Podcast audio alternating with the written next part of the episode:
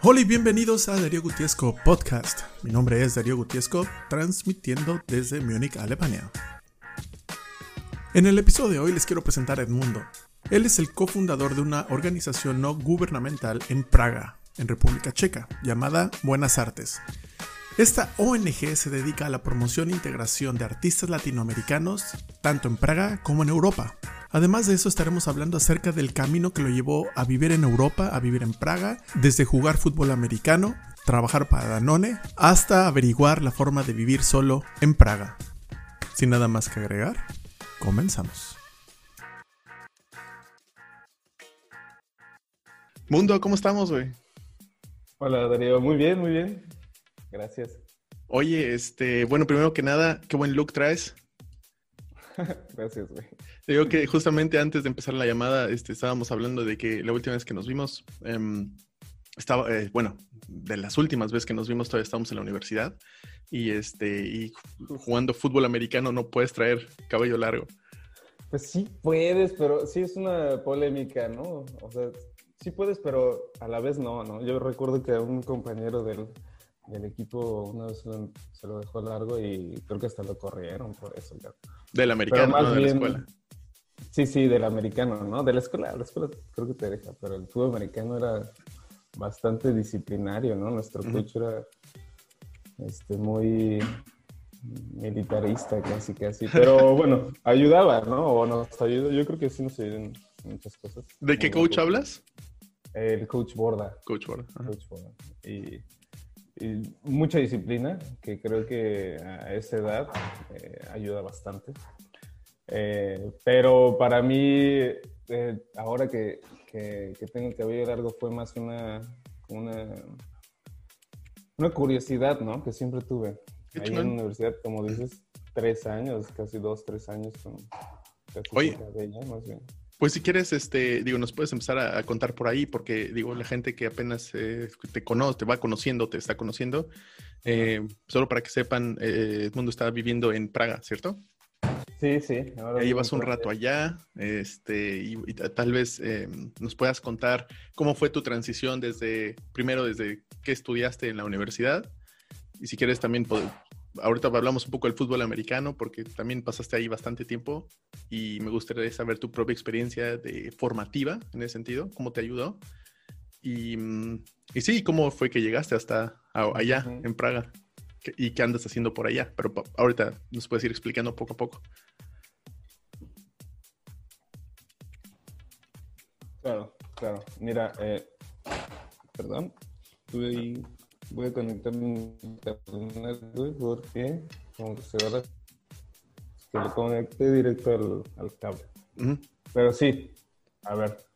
Eh, sí, bueno, un poco de, de, la historia es, yo estudié en, el TEC de Monterrey, eh, la licenciatura de negocios internacionales, me gradué en 2012, pero... Mm, estudié por medio de una beca, ¿no? O sea, gracias a una beca deportiva en el fútbol americano, eh, tuve la oportunidad de estudiar la preparatoria y la universidad ahí. Eh, me graduó en 2012 y empiezo a trabajar en Danone en México 2012-2016. Eh, y en 2016 renuncio y y me vengo a vivir la vida loca. este, ahora, obviamente, esto es un, resumen rápido de todo lo que fue. Pero sí, precisamente de, lo que comentamos, ¿no? Yo creo que mi formación desde, desde, desde muy pequeño, formación, mi formación tanto familiar como, como eh, en la parte de la educación siempre fue muy dirigida hacia la parte deportiva, hacia, eh, no sé, eh, tener una, una, disciplina constante, etcétera, que, creo que en muchas, en muchas formas me ayudó a, lograr los objetivos que, me propuse, ¿no? Uno de ellos siempre fue pues ser sobresaliente en, lo que más me interesaba, que fue, que era la parte del deporte. El fútbol americano era mi pasión, ¿no? Desde eh, ¿Todavía? No, no, no, no. Ya, yo creo que no sé, pero para mí creo que somos, unas somos personas en constante cambio, ¿sabes? Entonces, eh, dentro de esa transición personal, creo que estoy satisfecho o, sí, estoy satisfecho con, con, lo, que, con lo que logré en el, en el, en el deporte, en el fútbol americano. Creo que en, en las disciplinas que participé eh, y me interesaron, tuve los resultados que quise.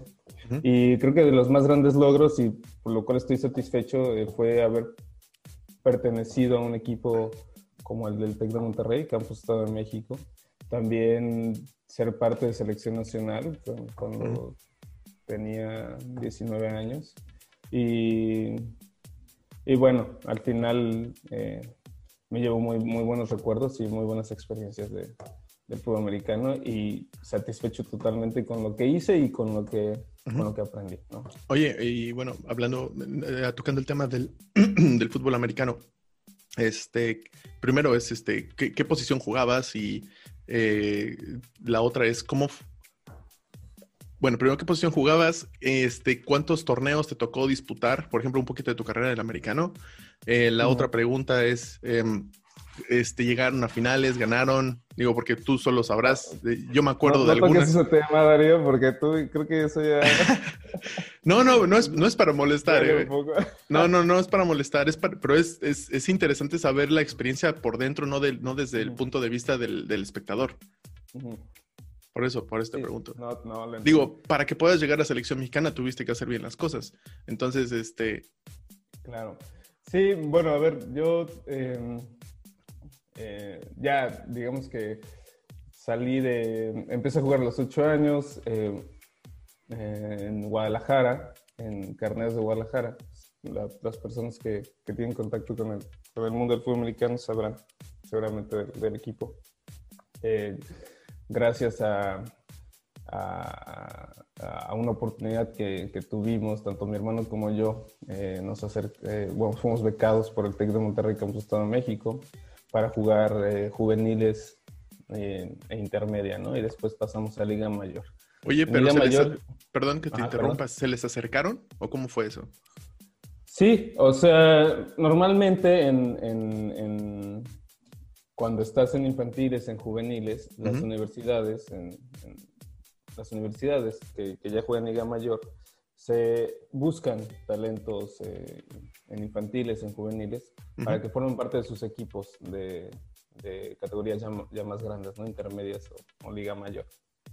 Y son como, eh, son como refuerzos que, que que, buscan para tener un, mejor equipo ¿no? en los siguientes años, en los próximos años. Eh, eh, nosotros, eh, tanto mi hermano como yo, creo que tenemos una buena carrera deportiva en, el equipo que jugábamos y también por eso pudimos, tuvimos la oportunidad de hacer los tryouts, que son como las pruebas para ser parte del equipo representativo del TEC de Monterrey. ¿Y eso fue, por ejemplo, tuvieron que viajar al, campus a hacer las pruebas o fueron, o sea, hay visorías externas que van a partes del México a, buscar chavos, talentos? De las dos, haz de cuenta que primero van y buscan a los, a los jugadores, a, los estados, a los distintos equipos, de los distintos equipos que están en, en, los estados de la República y se les genera una invitación, ¿no? Una invitación a participar en el tryout, de, que es en las instalaciones del TEC de Monterrey o de las universidades, que sirve también para que los alumnos o estos jugadores se enamoren de, la institución y también vean como si les parece o no les parece, ¿no? Entonces, una vez que realizas las pruebas, también te dicen, no, pues mira, sí me interesa que estés en, la universidad o sí me interesa que juegues para nosotros, te ofrecemos una beca deportiva. En nuestro caso fue eh, el 80% en la preparatoria y en la universidad fue del 90%. Bueno, y para los que no sepan, digo, seguramente muchas personas tienen una idea de que el TEC de Monterrey es cara, es una universidad privada. Eh, sí, exacto. Entonces, eh, digo, no me acuerdo, en aquel momento creo que, digo, yo me acuerdo, digo, somos más o menos de la misma generación. Este, y creo que en la prepa valía como 30 mil pesos.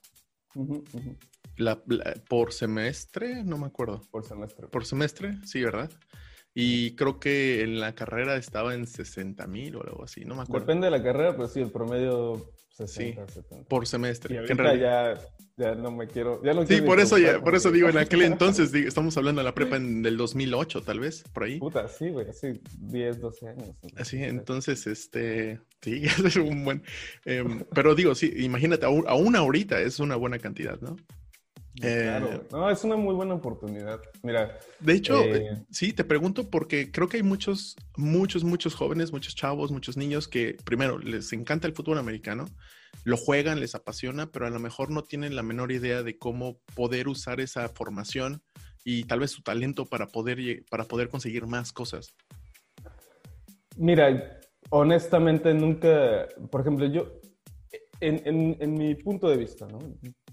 Yo creo que tanto mi hermano como yo, eh, que creo que fuimos eh, beneficiados por este, por este deporte y, por, y porque, porque nos gustaba. La verdad, si nos preguntas, y, y estoy seguro que también mi hermano te lo va a confirmar, nosotros nunca, nunca supimos de un TEC de Monterrey, nunca supimos de una beca, nunca supimos... Oh, hasta, hasta el momento en que, se, en que se acercó, se acerca, se acerca a la universidad a dar una invitación a mi hermano a, a, ir al tryout en el TEC de Monterrey.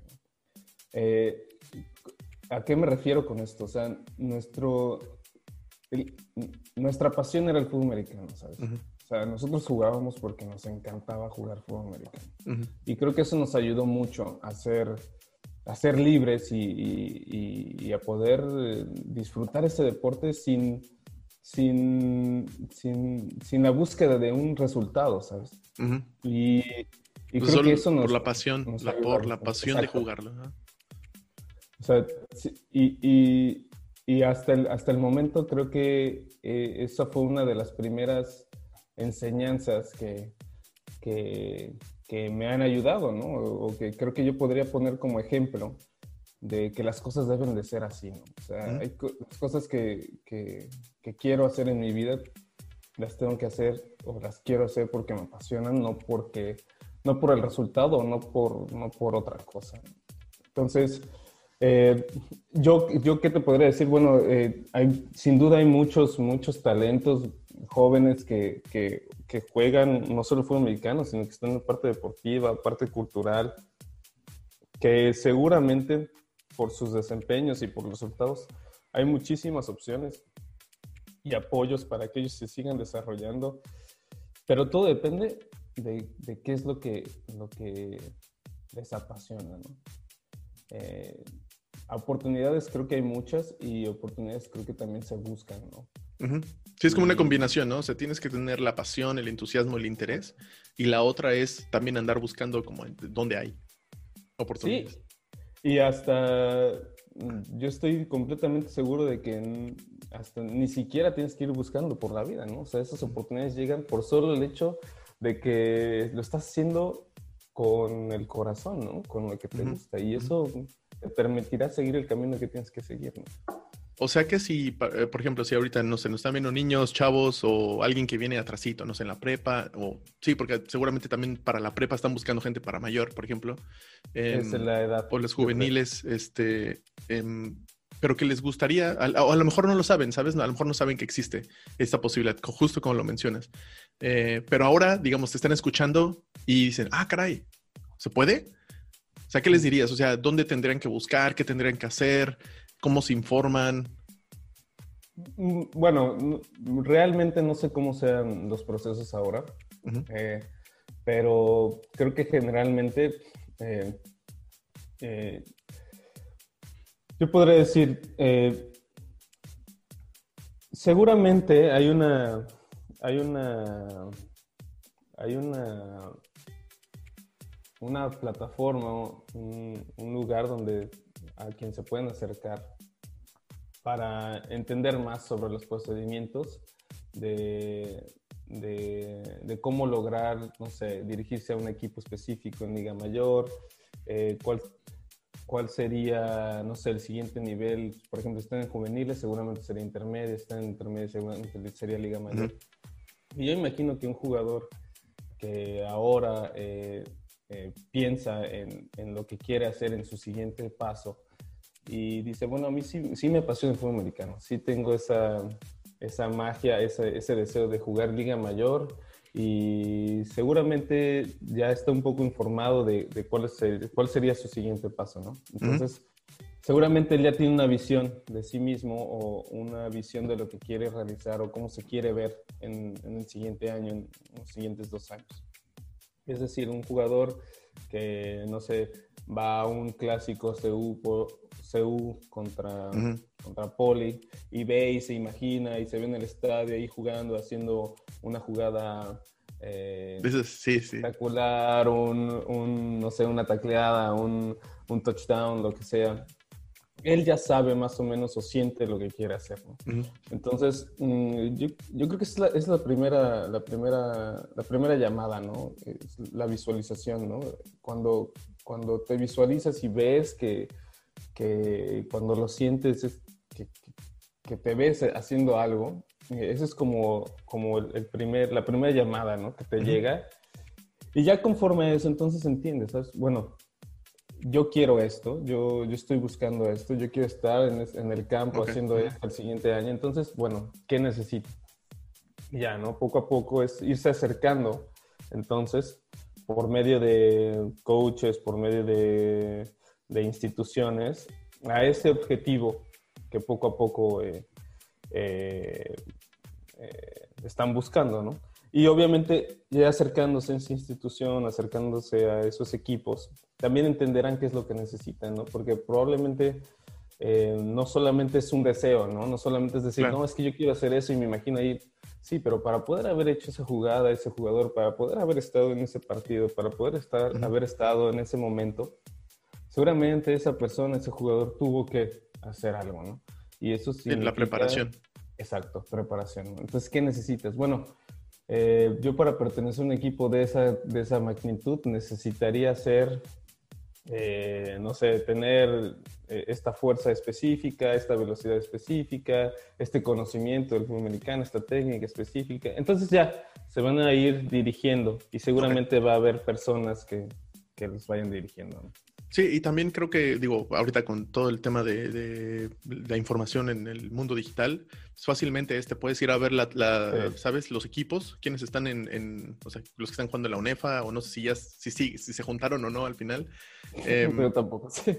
Exacto, como pues, ir a buscar a los equipos de, em, em, sobre todo de estudiantiles, ¿no? O sea, de universitarios. Porque no sé también cómo está la parte de fútbol profesional en México, o sea, en la nueva liga, la verdad, estoy un poco desconectado de eso. Pero igual, la, próxima vez la próxima vez traeremos a alguien, tal vez al Coto, eh, que, nos explique un poco. Va a haber alguien de nuestros amigos que, que esté más informado sobre el tema.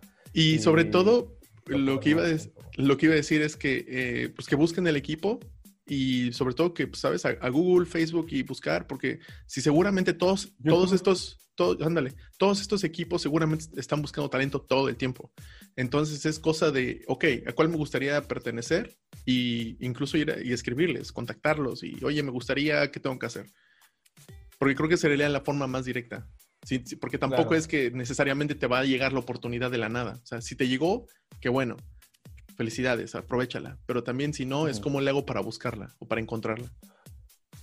Exacto. Y yo lo único que diría es o reiteraría es lo primero, lo primero es, es la pasión. lo primero que tienes que tener es que te emocione lo que haces. Y de ahí creo que todo es mucho más sencillo. Vale. Eh, oye, oye, y, y ahora hablando de, por ejemplo, equipos ya en la liga, por ejemplo, Liga Mayor, ¿Cuál es la diferencia entre equipos e instituciones? Me refiero no en la parte educativa, porque creo que esa la podemos este, incluso discutir luego, eh, pero la parte de, del deporte. Porque también, o sea, hay muchos equipos muy competitivos, pero que tal vez, no, bueno, no sé si es la palabra correcta, nunca ganan, em, pero también es una realidad. O sea, hay equipos dominantes. Eh, y eso en todas las ligas, ¿no? O sea, de fútbol, soccer, fútbol americano, hay equipos muy dominantes. Em, y por alguna razón. Entonces la pregunta es, ¿a qué, ¿cuál crees que sean las principales diferencias, ya sea por atracción de talento, justamente lo que estamos hablando, por su esquema de entrenamiento, por sus coaches, por a qué, a qué crees que sean esas diferencias y cuáles crees que son, si puedes mencionar algunos, por ejemplo? Sí, mira, eh, en mi experiencia eh, de los años que jugué en Liga Mayor, eh, te puedo decir que para ser un equipo dominante, sí necesitas talento en tu equipo, pero eh, creo que siempre está esa parte adicional que hace que sí sea que sí se convierta en un equipo bueno, un equipo trascendental. Eh, yo creo que en general, siempre en el equipo en el que, en el que participé, teníamos mucho talento. Eh, yo creo que de ahí, de, de, de Borrego C, siempre hubo jugadores muy destacados y selecciones, eh, selecciones nacionales. ¿no?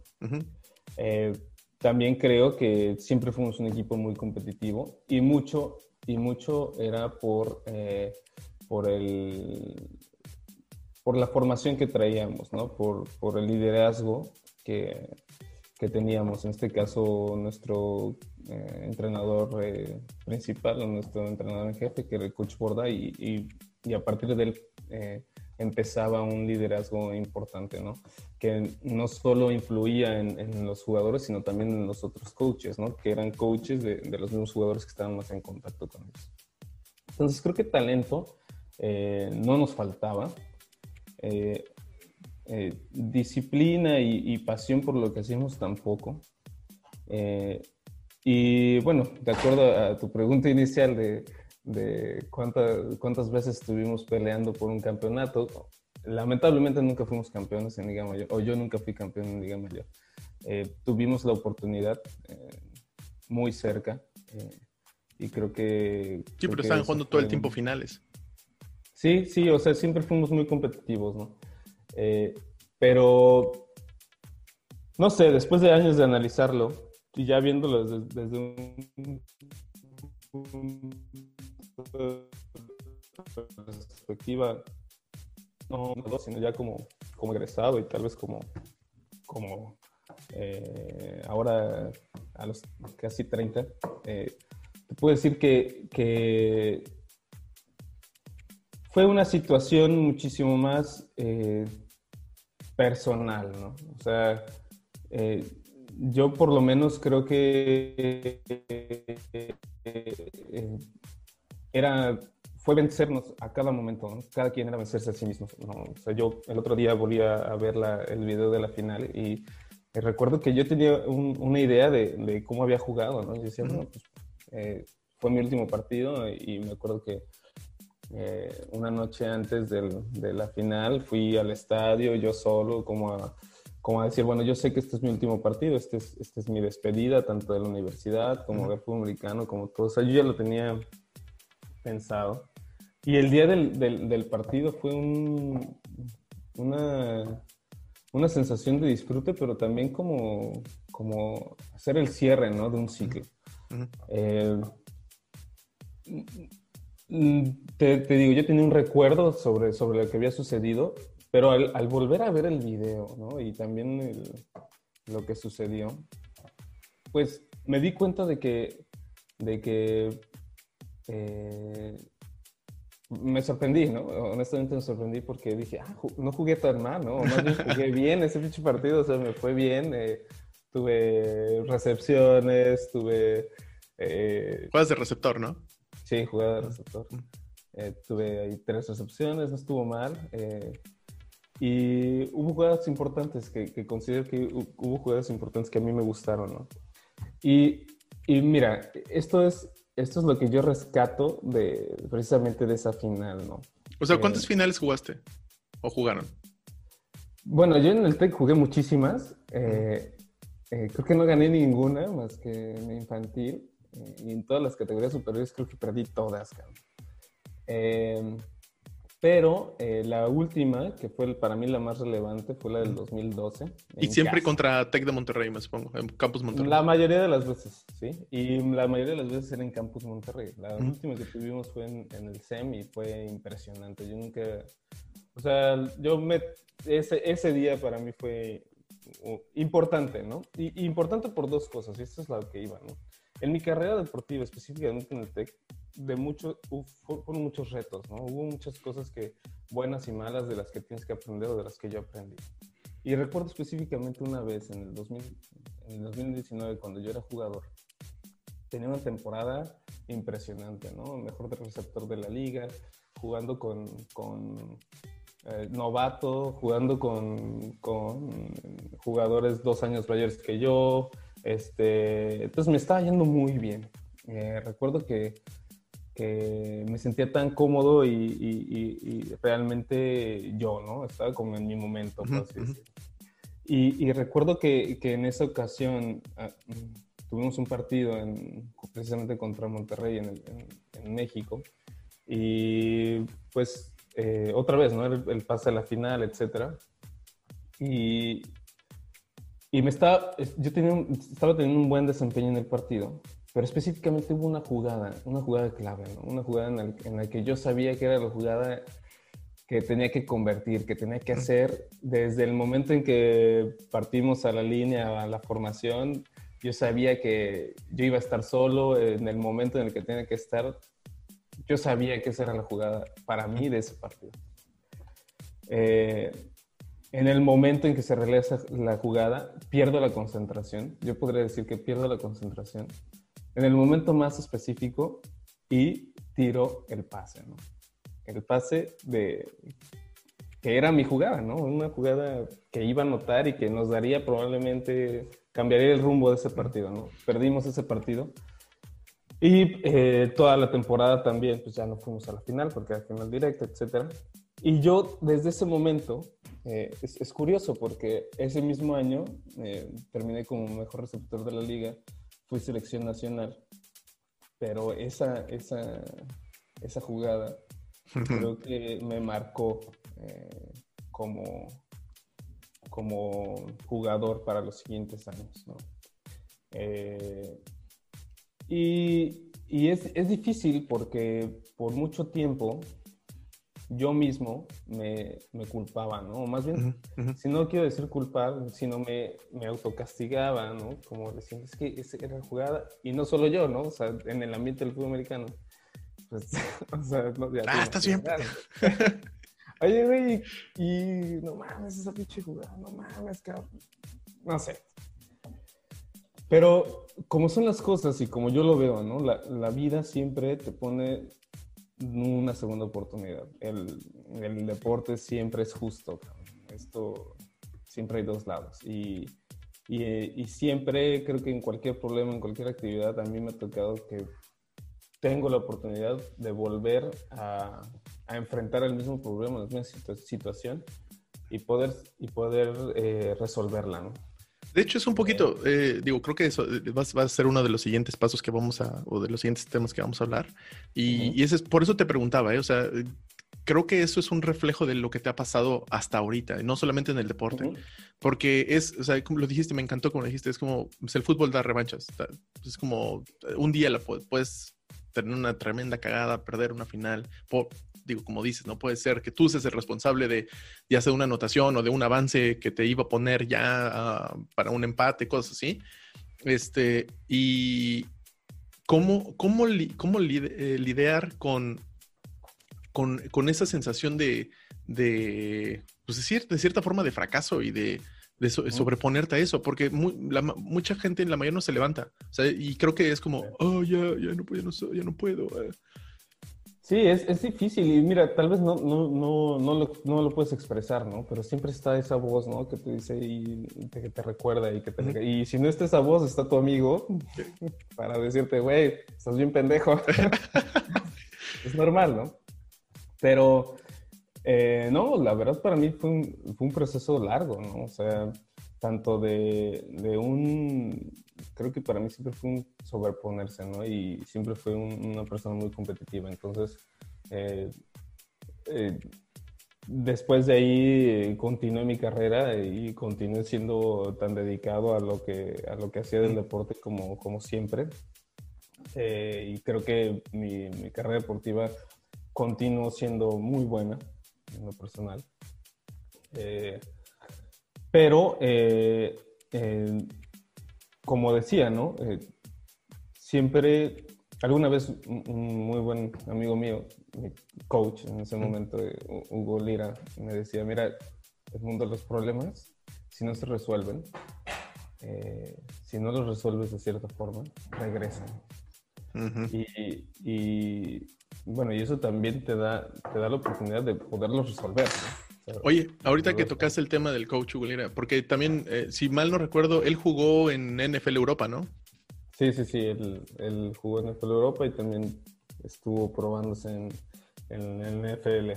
O sea, digo, para que vean, o sea, también para que la gente que lo esté escuchando también se dé cuenta el, tipo de coacheo que tenían. O sea, yo creo que, por eso te preguntaba hace rato eh, de las instituciones y la diferencia entre ellas, porque estoy seguro que, por ejemplo, los Pumas, muy buen equipo, el Poli, muy buen equipo, ¿no? Son muy buenos equipos, pero no les daba, desde mi punto de vista, digo, como aficionado que veía.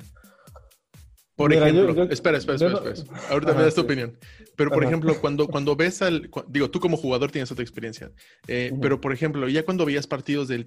Ya cuando se enfrentaban, por ejemplo, con equipos como el Tech o los Techs, eh, se veía otro tipo de, se, veía, se percibió otro tipo de mentalidad. Entonces yo creo que también tiene que ver con esta parte del cocheo. Entonces, antes de que me cuentes de los de la diferencia, de, por ejemplo, de si, si, si unos son buenos o son malos, este, ¿cuál es la importancia de tener, por ejemplo, un coach como Hugo Lira o los otros coaches como Borda? ¿Cuál es la diferencia entre tener este digamos, coacheo, gente que está atrás de ti para empujarte cuando no quieres, eh, como guiarte, porque lo que me gusta del fútbol americano es que no es solamente un deporte, es como una, una de cierta forma, un estilo de vida, porque es, te ayudan a enderezarte en tu escuela, en tus relaciones personales, eh, si tienes problemas te puedes acercar a, tu coach y platicarlo, porque si no, no vas a tener el desempeño adecuado en el deporte. Entonces, como es, es totalmente formativo y te envuelve como persona, individuo.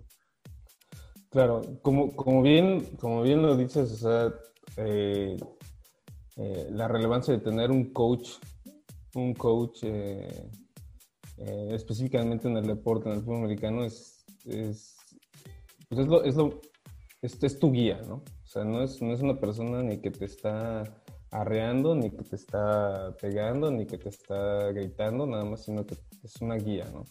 Eh, obviamente hay distintos estilos de coach, ¿no? yo te podría decir que Coach Borda y Coach Hugo Lira eh, para mí fueron dos estilos totalmente distintos de coach, ¿no? Eh, en lo personal creo que la, la, maestría de cómo guiar a un jugador fue, fue distinta, ¿no? O es distinta, o para mí fue distinta de ambos. Y los dos para mí eh, fueron un, un, pilar o una etapa importante, ¿no? Creo que, creo que se aprende de, cualquiera de las dos personas.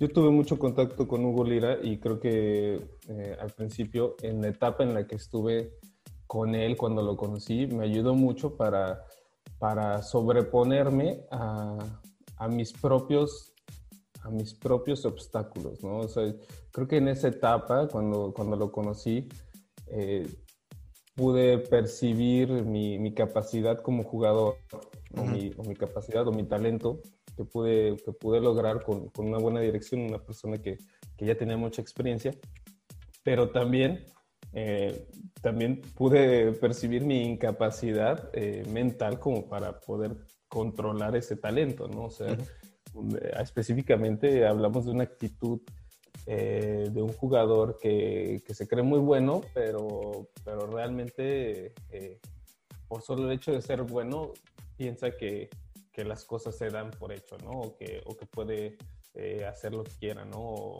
Entonces, Hugo Lira en ese sentido, en ese preciso momento me ayudó como para como para también mostrarme, mira, podrás ser muy bueno en, a tus 18 años en esta categoría, de esta forma podrás tener estos éxitos, etcétera. Pero, pero realmente, o sea, date cuenta de que, de que si lo ves en una perspectiva mucho mayor, es, es, nada, O sea, aún queda mucho camino por recorrer y sentir que ya lo has logrado todo no, no, no te va a permitir o no te permite avanzar, Entonces, precisamente él es, es, uno de los, de los que me ayudó como a, a, no estancarme en el hecho de que ya era bueno, sino que pues, había muchísimo más todavía por hacer, eh, también él es uno de los que de los que de los que me permite tener esta percepción o esta o este esta, esta apertura a querer eh, salir de, de, un círculo de, de comodidad, por así decirlo, y también en cierta forma eh, me inclina a, estar hoy en, fuera de, México, ¿no? Entonces, mm, resulta que coach de Hugo en, ese sentido fue, fue, fue muy importante, ¿no? O sea, no solamente digamos, te te afectó en tu vida deportiva, sino en la parte personal. Claro, y eso, eso precisamente es, es, lo, que, lo que un coach realmente representa para sus jugadores. No solamente es una persona que te dice cómo hacer las cosas o que te grita o que si ya no quieres hacerlo te da una patada y te dice muévete, sino más bien, eh, y yo lo veo así, ¿no? Un coach como que te hace reflexionar sobre ti mismo y que el cambio viene de adentro para que para que tus limitantes eh, mentales eh, o limitantes, eh, sí, ¿no? Los mismos obstáculos que, estás, que, yo, o en ese caso yo, yo me ponía, me ayudó como a resolverlos, ¿no? Y creo que ese es, ese es el, el, verdadero trabajo de un coach, ¿no? no sé, no, no sé, no podría decir que todos son, son o cumplen ese, ese objetivo, eh, pero creo que ese debería de ser. perfecto.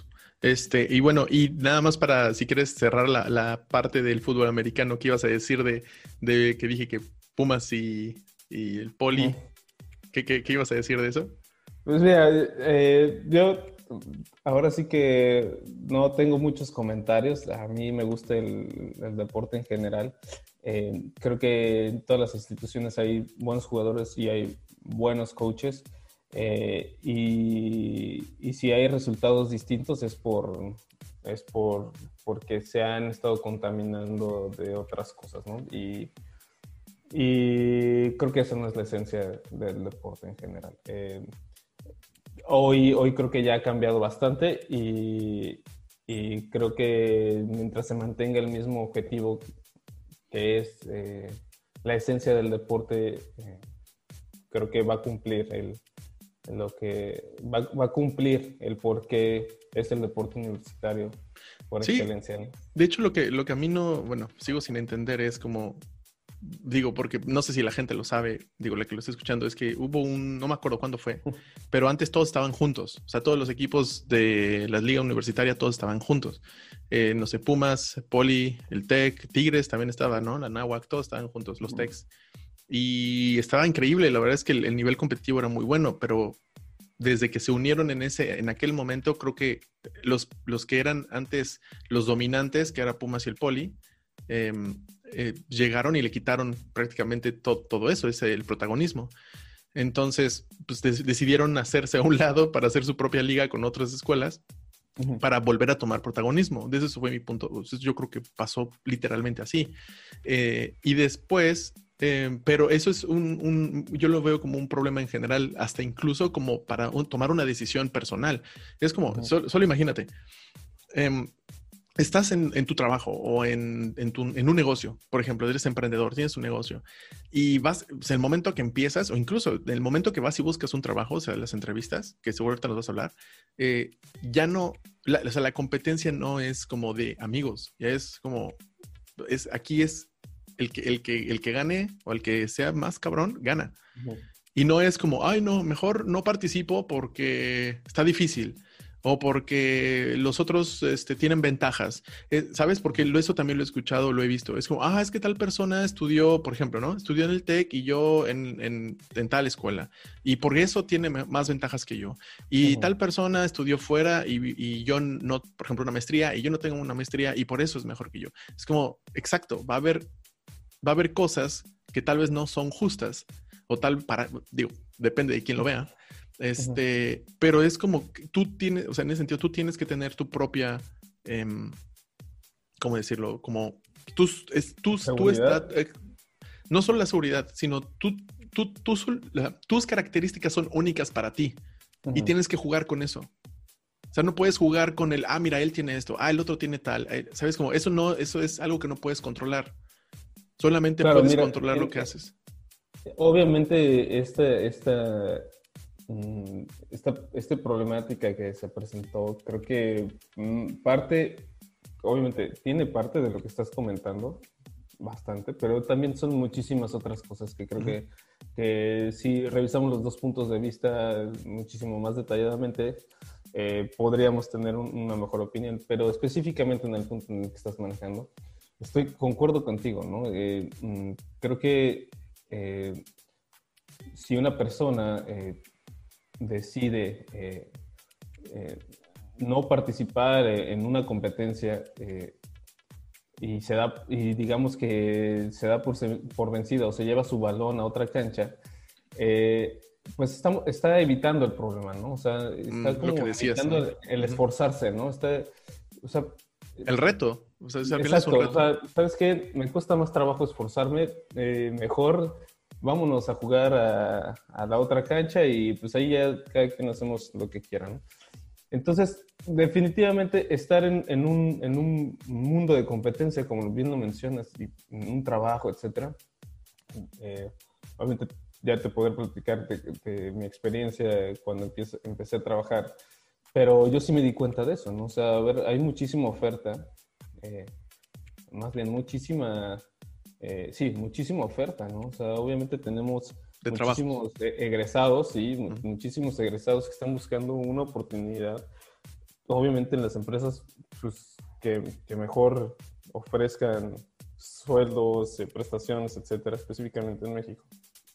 Y es una búsqueda, una, una competencia constante de, de, cómo lograr ese objetivo, ¿no? Y, y, y, como bien lo mencionabas, ¿no? El fútbol americano eh, a mí me dio esta, o, te podría decir que, que, que, me, que, me, dio una pequeña eh, introducción a este mundo competitivo, ¿no? Porque ser parte de, de, un equipo, ser parte de una empresa, ser parte de algo, eh, merece un trabajo, ¿no? Hay que prepararse para eso.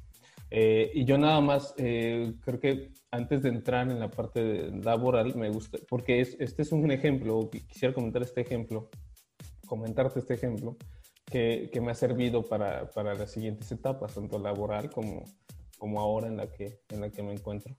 Eh, como dije, ¿no? Creo que el, el, el deporte y, y, la vida siempre te da una segunda oportunidad, y más aún si si quedó un problema pendiente por resolver, ¿no? Eh, después de, esa, de ese partido eh, y esa, y esa eh, digamos, esa jugada, ¿no? Que no pude concretar. Claro. se presenta el escenario más, más difícil o el, o el, o el escenario, el sueño, ¿no? La final del 2012 en casa, no había mejor escenario como, y, como, para, como para resolverme, ¿no? O sea, era mi última oportunidad, mi último partido, etcétera. Eh, y, y, creo que analizando el video, te digo, hace unos meses, analizando el video, me di cuenta de esto, de lo que te voy a platicar.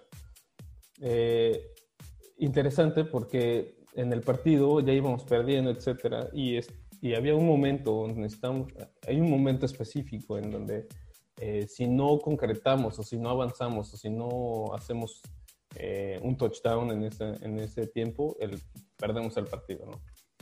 Y, y yo recuerdo ahora esa jugada en, en, el, en, el, momento y era una jugada muy parecida a la que me sucedió hace cuatro años, ¿sabes? casi te podría decir que era la misma trayectoria, la misma zona, etcétera, solamente un escenario totalmente distinto y totalmente, eh, puta, como diez veces más importante, ¿no? eh, y recuerdo que salimos de, a la formación y, y para mí no era el pase, ¿sabes? O sea, para mí ese, ese pase yo era para, para mi amigo o esa persona que estaba al lado de mí. Y, y saliendo a la formación, corriendo, mm, me dice, me dice, no, no, no, hazlo tú, güey, hazlo tú. Y yo, ¿qué, güey? Pues imagínate, el dicho partido, ¿qué, güey? Dices, no, no, no, güey. Ese güey no le gustaba ir a esa zona, ¿no? Esa zona de linebackers porque, pues no sé, pues sí es un poco más peligrosa, güey. Eh, y le digo, ¿qué? Ya ni, ya, ni, ya ni me di tiempo de decirle nada, güey. Nada, dije, ay, pinche puto, güey. No, pero es que también, o sea, eh, digo, ese es, eh, lo, suena un poquito como a chiste, digo, porque sí está chistoso. Eh, pero es, eso pasa también en los momentos importantes. Por eso, es, o sea, algo que, digo, seguimos hablando de fútbol, pero es, creo que algo que la gente tal vez no necesariamente, em, eh, tal vez lo relaciona, pero es que al menos yo desde mi punto de vista, es que, es, que literalmente el deporte es una, un poco un reflejo de cómo haces las cosas en general. Entonces, por ejemplo, si tú, imagínate, es una, es, es, es, una, tienes una oportunidad en tu trabajo, en un negocio, es como tienes la oportunidad de una jugada grande y dices, ay no, porque ahí, ahí me van a lastimar o, ¿sabes? Sí, sí, sí. no estoy listo, simplemente no estoy listo. Ándale, o sea, te achicas. E, ese es el tema, de te achicas. Ahora, eh, sí, pero eh, no lo sé, güey. O sea, yo también digo, podremos entrar ya ahí a situaciones también de conocerse, ¿no? Claro, claro. Eh, no lo sé. yo por lo pronto, yo sabía y habíamos practicado esa jugada durante toda la semana y yo sabía, sabíamos que ese pase era esa zona y yo sabía que también a ese güey no le gustaba ir a esa zona porque pues, no, pues, le daba miedo, güey, ¿no? Entonces personalmente no le gustaba. Y para mí, después, ahora que, que, lo veo y lo analizo, pues fue como una segunda oportunidad de que me, dijeron, a ver, güey, quítate esa pinche espinita, güey. Y pues bueno, a ver si realmente ahora sí estás listo para, para, para concretar esta, esta y o sea, entonces al final ustedes cambiaron posición en el, en el momento de la jugada. Sí, o sea, íbamos, a la formación y me dicen, no, no, hazlo tú, hazlo tú. Y yo. Oye, pero en eso lo pueden hacerlo, o sea, sí es permitido de parte, sí, por parte del. Sí, sí, sí es permitido, güey, pero sí se ve raro, ¿no? O sea, de repente sabíamos. Sí, pues yo me imagino como este el coach, como, ¿y este cabrón qué? bueno, pues ya salió, dale. Bueno, entonces ya nos pusimos en la formación, hago la jugada, güey, eh, completo el pase. Eh, Mm, y, completo el pase de una forma que, que, me gustó mucho, ¿no? O sea, eh, aún así teniendo la presión de, todo el momento y también en la zona en la que estaba, de los linebackers y todo, se completa el pase y, y hasta lo celebro, ¿sabes? O sea, hasta lo celebro. Y, y me acuerdo que ese, ese, ese, ese mismo pase, güey, al final del partido, un, un, coach, también otro coach, también lo considero un amigo, me dijo, güey, ese pinche pase, güey, ese pinche pase fue, que cachaste, era, eh, eh, por ese pinche pase ya hiciste, hiciste valer el tiempo que estuviste aquí. Algo así me dijo, güey. Ah, y era un coach que era muy, muy, este digamos que te motivaba de una forma como que te retaba constantemente, ¿no? A mí me gustaba mucho porque era un, güey agradable, pero sí te, como que te picaba las costillas, cabrón, constantemente. Y que al final y, el momento y todo me ha dicho eso, güey, porque él también me criticaba mucho del, del pase que había tirado. era uno de esos güeyes que, puta, cabrón, no se lo olvidaban, güey. Y cuando me dijo eso, en ese momento, cuando me dijo eso, dije, ah, pues qué chido que lo sienta así, ¿no, güey? Pero hace unos meses que estaba viendo el video y que recuerdo todo lo que sucedió, digo, no, es que realmente, o sea, sí tuve una segunda oportunidad para volver a, solucionar lo que sucedió, ¿no? Entonces, eh, y entonces punto que, ok, la atrapas y, bueno, ya te, te quitaste la espinita, ya te sientes como, o sea, eso te dio una forma de comportarte en general, creo yo, porque ya más o menos sabes cómo van las cosas, que cuando a veces te fallan y a veces pues no hay de otra, ¿no? O sea, como tienes que poner el pecho a las balas. Está cagado, güey, porque yo en ese momento tal vez no me di cuenta, O sea, si, si, me, si, como te decía, no, tal vez no lo percibía de esa forma, güey. Eh, eh, de nuevo, ¿no? Yo creo que hasta hace unos meses pude hacer totalmente la digestión de, o, el análisis de todo lo que sucedió y, todo lo que había representado, ¿no? Eh, eh, eh, esto también te digo que imagínate, güey, tal vez no había resuelto esa situación.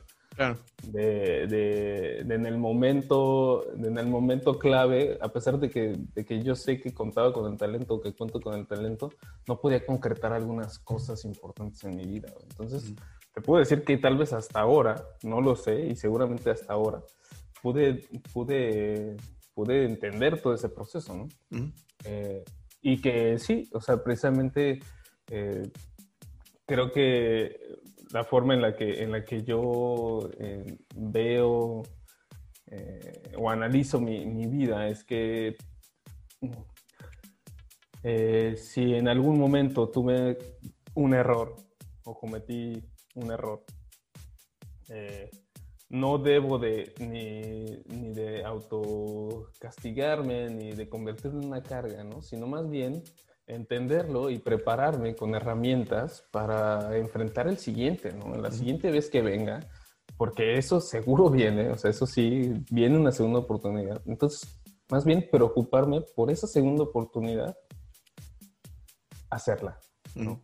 Y creo que eso es lo que a mí me deja esta, esta, esta, este aprendizaje. Excelente. Oye, y ya cuando haces la transición al mundo laboral, este, digo, mencionaste al principio que trabajaste en Danone, este, ¿cómo, lo, ¿cómo lo relacionas a la parte, no sé, competitiva? Claro. ¿Cómo te fue ahí? O sea, ¿en, en qué trabajaste más o menos? Mira, yo, eh, bueno, me gradué en 2012 y, y, me, y empecé a trabajar, este, me gradué en diciembre de 2012 y empecé a trabajar en febrero de 2013 en Danone, en Bonafont, específicamente, en el área de, de aguas embotelladas. Y no sé por qué, ¿no? Afortunadamente también eh, tuve la, la el latino de, de, trabajar en lo que según yo quería, ¿no? Yo decía, a mí me encanta el customer service, a mí me, gusta, me, encanta estar en contacto con la gente, negociaciones, lo que sea, ¿no? Yo vengo de negocios internacionales, ah, bueno, vamos para allá. Y, puta, pues, eh, yo podría dividir eh, el proceso para entrar a la empresa eh, y el proceso durante la empresa, ¿no? en, esa parte laboral en México. Eh, bueno, yo recuerdo que, que, en esta búsqueda de trabajo, una vez que me estaba graduando, pues había muchísimas ofertas, ¿no? Muchísimos empleos y yo asistía a muchísimas entrevistas. Y una de las cosas que más me, me llamaba la atención es que en estas entrevistas había pues muchísima oferta, ¿no? Lo que decíamos, muchísimos estudiantes o muchísimos egresados de distintas universidades que buscaban una oportunidad para pertenecer o para tener un trabajo, ¿no? Eh, y te encontrabas, eh, obviamente, todos los procesos de, de, selección, pues son, son bastante, eh, bastante interesantes, ¿no? Y los podría comparar o hacer con la conexión como lo que es un tryout, ¿no? O sea, en un tryout en el fútbol americano vas y te pruebas, pero también hay otros 100, 100 jugadores que quieren estar o pertenecer a ese equipo. Entonces, igual en el trabajo, vas a una entrevista y hay, y hay distintos, este, hay entrevistas grupales, hay, eh, eh, ¿cómo se dice? Eh, focus group, hay distintas cosas, o sea, distintos procesos y ahí también te encuentras de que hay 100 personas que quieren el mismo trabajo, están peleando por esa oportunidad. el mismo que tú y quieres. También te das cuenta, exacto. Y también te das cuenta entonces que tienes que hay, así como tú, pues hay otras personas que tienen distintas competencias. Eh, lo que sí me sorprendió y lo que, lo que sí eh, recuerdo que, que, me llama mucho la atención es que para las empresas grandes, por ejemplo, en el proceso de selección de Danone, me acuerdo que fueron casi como tres filtros. Fue un proceso larguísimo, desde octubre hasta febrero, Y durante todo ese proceso, pues iba habiendo etapas, ¿no? Y ya te, llega un correo, felicidades, pasas a la siguiente etapa, ¿no? Y ya te sientes muy chingón. Eh, y durante ese proceso también fui conociendo muchísimos eh, egresados, ¿no? Resulta que a la etapa final, a la etapa en la que ya casi te van a dar tu selección, te van a decir si sí o si no, de 10, eh, de 10 eh, personas que estamos ahí, 8 éramos egresados de una institución privada. De esos 8, 5 éramos de un TEC de Monterrey. Y los otros dos de las instituciones públicas eran de la UNAM y tal vez de otra institución. No sé. Entonces, era curioso, ¿no? Porque decía, bueno, O sea, realmente las instituciones privadas, eh, las instituciones privadas en la cuestión educativa son mejores que las públicas. Y si es así, ¿por qué no? Eh, y, y, bueno, al final eh, yo te puedo decir que las personas que conocí en, en, en, ese, en esa etapa final, definitivamente las personas de, instituciones públicas a mí por lo menos me dieron una, una, una impresión de ser personas muy capaces, ¿sabes? O sea, esas personas de instituciones públicas que fueron muy pocas, que eran el 20% de los que estamos ahí, me dieron la impresión de ser unas personas muy capaces, ¿no? Y de las otras personas de instituciones privadas, Mm, te podría decir que no todas me dieron la impresión de que, de que tenían la capacidad para competir o estar ahí, ¿sabes? O sea, por lo menos a mí, y no, no quiere decir que, que yo sea uno de los, de los que sí eran capaces o no, pero bueno. pues al final te lo quedaste, me supongo. Ajá, pero este, pero bueno, me dio la impresión de que, de que no, no, no me preocupaban, ¿sabes? O sea, no puedo decir, ah, sí es una buena competencia, tal vez pero las de las instituciones públicas sí, ¿no? Y yo creo que era, un, era, un, era una situación de esfuerzo, güey. O sea, eh, sin duda, o yo lo resumí en que era una, situación de, de, esfuerzo. Una persona que venía de una institución pública, pues tan solo el hecho de entrar a, una universidad pública, pues por lo menos eh, sí es muchísimo más eh, riguroso, ¿no? los estatutos para para entrar a una, a una escuela como la UNAM, creo yo, los procesos son muchísimo más difíciles de lo que fueron para mí entrar al TEC de Monterrey, porque para mí fue un pase directo de la preparatoria a la universidad. Entonces creo que esa es una, una, situación que yo no viví, ¿no?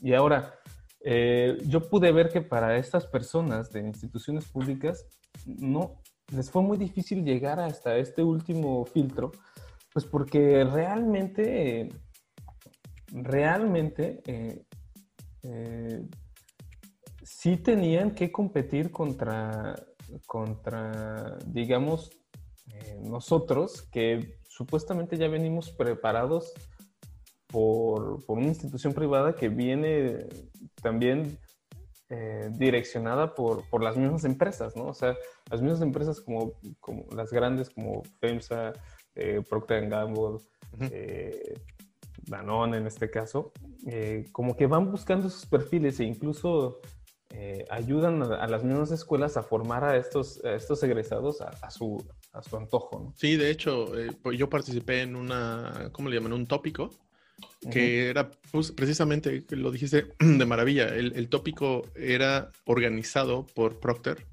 and Gamble para buscar sus próximos este, empleados. Y era, ellos lo pusieron como, ok, vamos a hacer un proyecto y vas a tener la experiencia de trabajar directamente con la empresa, pero ya digo, en perspectiva dices como, no, están buscando el talento. Primero, porque les interesa Procter. Segundo, porque les ponen lo que ellos quieren, o sea, los, los, retos, el trabajo y al final van a ver cuál sí funciona y cuál no. Y al final, el, y al final el, tenías que aplicar o hacer el, el proceso de entrevistas o sí, de aplicación con ellos al final del tópico, o como tipo de, examen. Entonces, sí, y no sé, no sé si hay otras escuelas que tienen esos beneficios. Yo tampoco lo sé. Pero, pero para mí eso fue una de las cosas que, me sorprendió, ¿no? Y, también ahí, bueno, volvemos, vuelvo a decir, ¿no? Que, fue un, un, sistema de competencia interesante, ¿no? Donde donde pues tenías que ir ¿no? y, en contra de, tus limitaciones o tenías que ir preparado, ¿no? Me recuerdo que, incluso nos, hicieron hacer una presentación en inglés en frente de, los directivos, este, una presentación de nosotros mismos a, los 10 directivos de la empresa, o sea, de qué es lo que nos gustaba, por qué pensamos que, estaba, que teníamos que estar ahí, etcétera. Y de verdad es que no muchos, yo no muchos estaban preparados. O sea, en todas estas, eh, lo que te estoy diciendo, ¿no? Un idioma, eh, conocimientos básicos, tal vez hasta, hasta confianza, ¿no? O sea, muchas cosas, ¿no? Que, que, que, pues te das cuenta que tienes que, que prepararte para eso, ¿no? Y al final, ¿cómo fue tu experiencia ya en Danone? Como ya trabajando, ¿en qué trabajaste y...? Pues empecé de lo que quise, que era Customer Service, pero no sabía que era Customer Service. Eh, pues, güey, yo, yo me acuerdo que mi primer trabajo eh, también me di cuenta de que no por ser del TEC, del tec de Monterrey quiere decir que ya, que ya lo sabes todo, ¿no, güey? sí es, aunque es algo que te vende, que te, que te dice nuestra institución, nuestra alma mater, eh, pues sí, creo que es una idea errónea, ¿no? O sea, eh, yo llegué al, trabajo y me di cuenta de que pues sí, mis cuatro años y mi, diploma me servían para poder tener una oportunidad eh, de trabajar en una empresa así y también tengo herramientas, pero definitivamente nada con lo que trabajé en ese momento o lo que tenía que hacer. Este... Lo fuiste a aprender todo ahí. Sí, güey, o sea, no estaba preparado. Entonces, eh, para mí fue, fue complicado porque, pues bueno, adaptarte, entender un sistema así, de repente mm, sentir que, que, sí, vengo de un TEC de Monterrey, pero, güey, nada de lo que viene en, la carrera está aquí, cabrón, ¿no? Y, y realmente, eh, entonces, ¿de qué valieron mis cuatro años? Y, o sea, realmente sí soy apto para esto, o qué está pasando, ¿no? Y empiezas, y empiezo a descubrir que, que la siguiente etapa, ¿no? O sea, si en la universidad una de las cosas que me gustaba hacer era jugar fútbol americano, en esta etapa, ¿qué es lo que me mueve, cabrón? O sea, yo como, como profesionista, ahora en lo que estoy trabajando, porque ya tengo que trabajar, porque ya, me ya soy un egresado, ya soy una persona activamente... Eh, Laboralmente activa, Ajá. Eh, ah, pero ahora, ¿qué es lo que me mueve? O sea, sí, ya me gradué y todo, y, ¿sí? ¿Y qué, güey? O sea, ¿Y ahora qué? y mi trabajo, pues lo estoy descubriendo porque pues, es lo que pensaba que me gusta, pero ahora resulta que ya no me gusta, güey, porque el pinche Nextel y la laptop que me dieron, güey, son más un pinche eh, grillete que, que, algo que me gustaría presumir, güey. sí, claro. Entonces, puta, yo entré a ese mundo eh, que te puedo decir que eh, en el Customer Service para mí fue, fue una escuelota, ¿no? O sea, ahí pude conocer desde el... Fue mi, mi primera experiencia en la parte laboral y tuve la oportunidad de conocer distintas áreas, ¿no? Eh, trabajaba junto con planeación, junto con ventas, junto con marketing algunas veces, eh, logística, ¿no? Y me ayudó mucho como para también desenvolverme en ese mundo. Eh, ¿Pero trabajaste en corporativo? trabajé en corporativo, en, en, la, oficina. Pero, digo, al tiempo me di cuenta de que eso no me gustaba, cabrón. O sea... ¿Pero lo hiciste cuánto tiempo? ¿Tres, cuatro años? ¿Te lo aventaste? No, yo estuve en esa, en esa posición, en ese departamento, estuve año y medio. Yo trabajé en Bonafont tres años y año y medio estuve ahí, güey. Pero yo desde los pinches seis meses, yo decía, güey, cámbiame de Güey, ya no quiero esto, güey, no que... Güey, para mí era muy, era un pinche, era algo que no me gustaba, güey. No me gustaba y también los resultados se veían, güey. O sea, sí, sí, te puedo decir que no era el mejor pinche customer service porque no me gustaba, güey, ¿no? Y, y, en cierta forma hasta me frustraba porque decía, güey, es que me caga que, que, que parezco, parezco pinche güey que no entiende cómo son las cosas, pero pues también no me gusta, güey. Si no me gusta, creo que se nota que no me gusta. Y yo le decía a la gerente, güey, cámbiame, güey. Me, interesa más esta posición. Porque había una posición en, Customer Service muchísimo más estratégica que yo estaba buscando, ¿no? Y por mucho tiempo la estuve buscando. Y yo le decía, es que ya cámbiame, es que ya cámbiame. Y me decía, no, es que dame chance y ahora tu jefa ya se movió y que te tienes que aguantar. Y yo, puta madre, güey. Entonces, yo no veía la pinche hora. Pero, pero siempre fui una persona, güey, muy, muy curiosa, güey. Siempre he sido una persona muy curiosa, güey. Y abierto, ¿no? En ese, en ese, en ese sentido, güey. Entonces yo platicaba con todos, güey. Con el de marketing, con el de la puerta que me abría la puerta, güey. Con la señora que nos, nos vendían los desayunos, güey. Con el gerente de ventas, con... Yo platicaba con todos, güey. Y me, me llamaba mucho la atención lo que hacían en las distintas áreas, ¿no? Entonces así me hice si no amigos, conocidos, güey. Y entonces en una, una vez un, un gerente de trade marketing este, Uscanga, creo que es su apellido, si no me equivoco, me dice, oye, a ver, güey, tú que, tú que quieres eh, probar una nueva área, etcétera, están buscando a alguien para trade marketing, busca a esta chava de, de RH, güey. Y yo ya andaba en ese tiempo de que ya hasta me iba a cambiar de empresa, güey, porque yo estaba hasta la madre de la pinche posición, güey. Yo ya estaba así, me iba a ir a otra pinche empresa a ventas, güey, a ganar menos, no había pedo, güey, pero yo ya no quería estar en ese pinche lugar, güey. Y en ese momento me dice, güey, pues busca esta morra, güey. Y pues ve, a ver qué pedo. Ya la fui y la busqué y le dije, oye, mira, este, sé que hay una posición abierta, a mí me interesa y ya le empecé a platicar mi experiencia. Esto, esto y esto, pues me interesa. Y me dice, mira, pues para esa posición ya no tengo nada. Y así, en cuanto me dice eso, ya me eché la granita de puta madre. Ya me voy, ahí. Eh, bueno, gracias. Me dice, pero, pero tengo otra oferta en ventas, ¿sabes?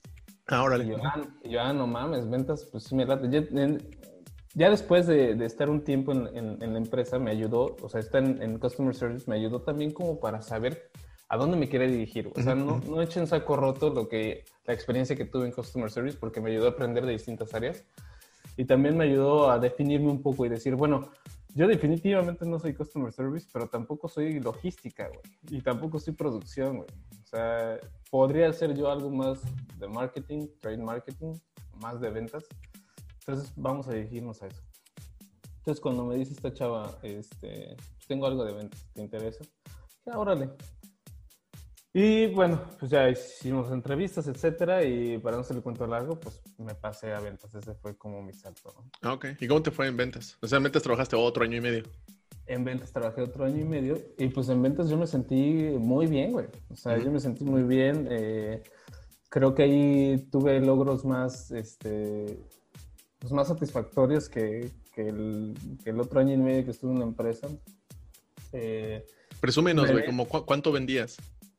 Si se puede no, saber. No, no sé, güey. O sea, eh, No, o sea, no- no- no no me acuerdo, pero, o sea, mira, mi posición, la primera posición que yo tuve, güey, era como de, eh, como de, de ventas por, eh, por medio de las tiendas de conveniencia. O sea, hablemos de Oxxos, ¿no? El canal de, de conveniencia que era Oxxos y 7-Eleven, etcétera. Entonces, yo lo que tenía que hacer era ir y negociar eh, con las plazas locales, es decir, la plaza en Guadalajara de Oxxo, ir y negociar con el gerente de ahí para ver cómo incrementábamos el share of market y, Ujú. y el sell-out de, de nuestro producto, ¿no? En comparación con la competencia, que era Coca-Cola, etcétera, ¿no? Y cómo, cómo generábamos eh, mayor, mayor este, presencia de marca o lo que sea, ¿no? Bueno, pero para.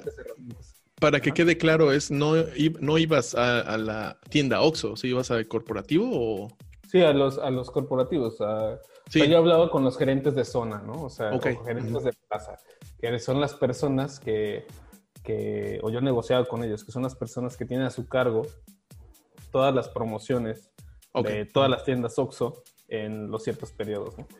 Y, y obviamente hay promociones eh, nacionales y promociones eh, eh, Locales. locales, ¿no? Entonces, pues mi trabajo era que en las promociones locales nosotros incrementáramos de cierta forma eh, nuestra venta y nuestra presencia de marca.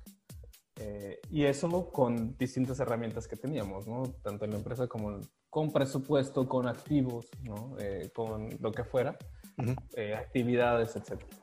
Entonces yo empecé a, a trabajar, me dieron como la, la responsabilidad de la zona sur, que de ahí de la zona sur, pues obviamente hicimos un análisis y cuáles eran las plazas más representativas. Y para mi fortuna, de la zona sur era, una de ellas fue Cancún. Y pues puta, yo me la pasé viajando a Cancún este, cada viernes porque me llevaba muy chingón con, la, con mi contacto en Oxxo y ¿qué pedo? Pues vamos a hacer nuestra reunión. Sí, ¿cuándo lo hacemos? Pues el viernes. Ah, pues el viernes.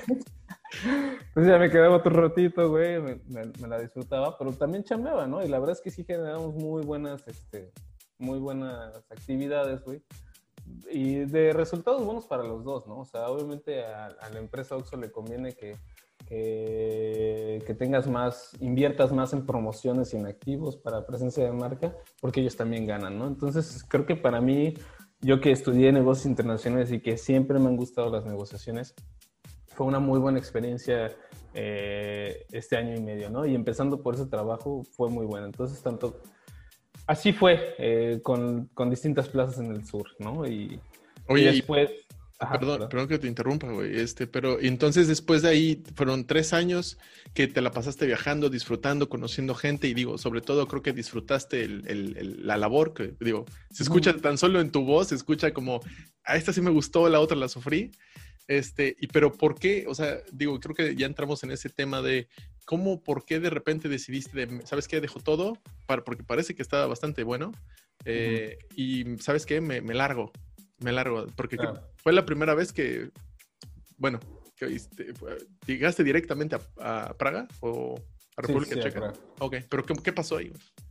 Sí, pues mira, ya después, este, año y medio trabajando en ventas, eh, de un puesto pasé a otro, más responsabilidad, uh, ya, todo un, ya territorios, no solamente de tiendas de conveniencia, sino de canal moderno. Ya tenía gente a mi cargo, ya tenía una, una, proyección de carrera importante, ya tenía un nivel gerente, este, y exactamente, ¿no? Entonces ahí la pregunta, güey, ¿qué pasó, cabrón? O sea, si ya tenías, si te gustaba tu trabajo, güey, tenías buena proyección,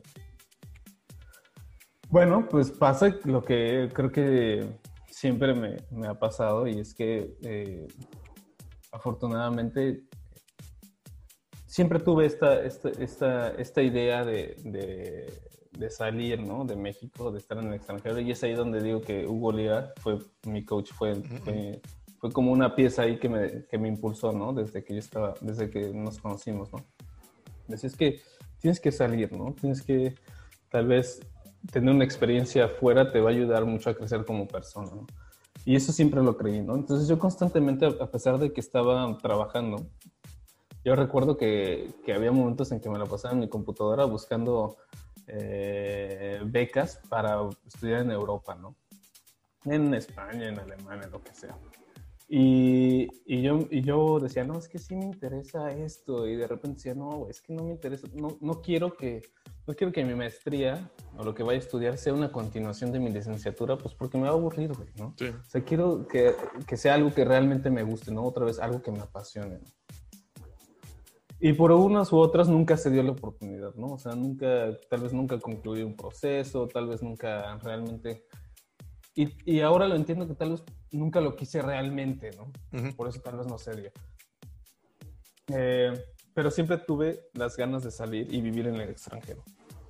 Eh, y entonces ya eh, cuando paso a esta siguiente posición eh, en, la empresa de muchísima más responsabilidad o digamos que una mejor posición de mucho más peso, pues empiezo a, yo ya a, tener un conflicto, ¿no? Personal, ¿no? O sea, yo sí ya me empecé a, a sentir como como, güey, ahora sí ya voy muy rápido, o sea, en este pinche coche ya agarro velocidad y, y, si no me, y si no me paro ahorita, güey, si no me bajo a, ahora sí que si no me bajo a, a ver si, si, si, puedo vivir en el extranjero o vivir esa experiencia, no sé si vaya a tener la oportunidad realmente o siquiera después tener esa oportunidad. Sí, es que de cierta forma hay ventanas, ¿no? Ventanas de tiempo, güey. Porque, por, porque por el, y eso también tiene que ver mucho con tu personalidad y tus propios intereses y deseos, porque cualquier persona tal vez a lo mejor se escucha es como, no, güey, pero si ya la estabas armando, estás viajando, como para qué te mueves, ¿no? Digo, y, pueden ser familiares, pueden ser amigos o... Puta, güey. Entonces es como, güey, como, pero es justamente, hay ventanas, güey, porque yo lo que, y siempre lo platico con, digo, no importa cada uno tiene sus propias ventanas, diferentes tiempos, diferentes cosas, ¿no? Siempre, tenemos esa oportunidad para diferentes cosas. Pero hay unas que definitivamente se cierran, como por ejemplo, en el momento que tú, si tienes un, deja el trabajo, porque al final esa decisión depende solo de ti, si te quieres mover o no. Pero si tienes, por ejemplo, estás casado, o tienes hijos, o tienes deudas, o, ¿sabes? Como... Es, muy difícil. Esa ventana ya se fue. Exacto. Y entonces ahí, ¿qué pasó? Sí, precisamente lo que tú dices, ¿no? Yo, ya sentí que mi, que mi oportunidad, si no, o sea, está, yo creo que todo tiene un, tiempo, güey. Entonces, todo tiene un tiempo de preparación, maduración. y, y, existe ese, ese pequeño punto, ese pequeño momento que tienes que estar listo para tomarlo o dejarlo ir. Mm, claro. Y ese es, para mí ha sido así, güey. Un tiempo de preparación, un tiempo de maduración. Y si eres, y, y ser lo totalmente sensible y abierto y desapegado para, para saber reconocerlo y tomar las oportunidades. Porque las oportunidades, en efecto, se van y no regresan. Si los problemas regresan porque no se resuelven, las oportunidades yo creo que nunca regresan. Entonces, eh, yo ya estaba eh, comenzando a tener en ese momento ese conflicto, ¿no? Y, y, empezaba a ver cosas que no me gustaban. O sea, dentro de mi trabajo, a pesar de que estaba muy chingón, puta, güey, yo me la pasaba viajando toda la semana, eh, de un lado a otro, tres lugares distintos, Toluca, Cuernavaca, Acapulco, güey. Eh, personalmente, eh, yo siempre he sido deportista, yo no tenía salud, o sea, de repente estaba en la playa de Acapulco y me levantaba a las 6 de la mañana a correr. Verga, güey, no pude correr ni 10 minutos porque ya, güey, yo decía, no, no mames, ya, qué pedo. ¿Y te la pasabas seguramente muy bien con tus viáticos? Sí, güey, de huevos. O sea, yo sí disfrutaba. O sea, sí disfrutaba, pero también me estaba descuidando en esa parte, ¿no? Y yo sí lo sentía, ¿no? Familiarmente, pues yo vivía en otro lugar, en otra ciudad y no veía a mis papás. O sea, aunque vivía en México, no, no veía tanto a mi familia como quería. A mi hermano también casi no lo veía porque me había mudado.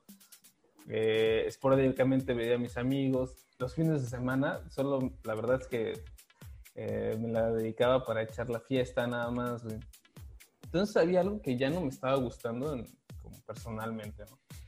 Eh, después se junta con que, pues bueno, em, llega mi jefe en ese momento, que, que, era, que también fuimos muy buenos amigos. Eh, y, una de las prestaciones que te da la empresa, curiosamente, es un examen eh, médico general, ¿no? Así para los de cierto nivel, gerentes de cierto nivel, un examen médico general, pues, para ver si todavía nos aguantan o no. Porque resulta, güey, que la neta ya había, en el tiempo que yo estuve ahí, en el último año, güey, pues ya había dos o tres personas que habían fallecido de paros cardíacos, ¿no, güey? O de cosas así, güey. Entonces decías, güey, pues no es que sea este, este güey no era gordo, este güey, pero pues qué pinche estrés se cargaba o qué chingados hacían, o qué. Y eran personas, pues, de puestos importantes, ¿no? Entonces yo podría decir que eran pues un, es un estilo de vida que, que a mí me empezó a, como alarmar o enviar señales que yo decía, güey, no me gusta, ¿no? Entonces, mi jefe que fue a hacer este chequeo médico, un día llega y me dice, digo, ¿qué pedo, güey? ¿Cómo te fue? Me dice, no, pues, pues de la chingada, güey. De la chingada, ¿por qué, güey? Dice, pues cabrón.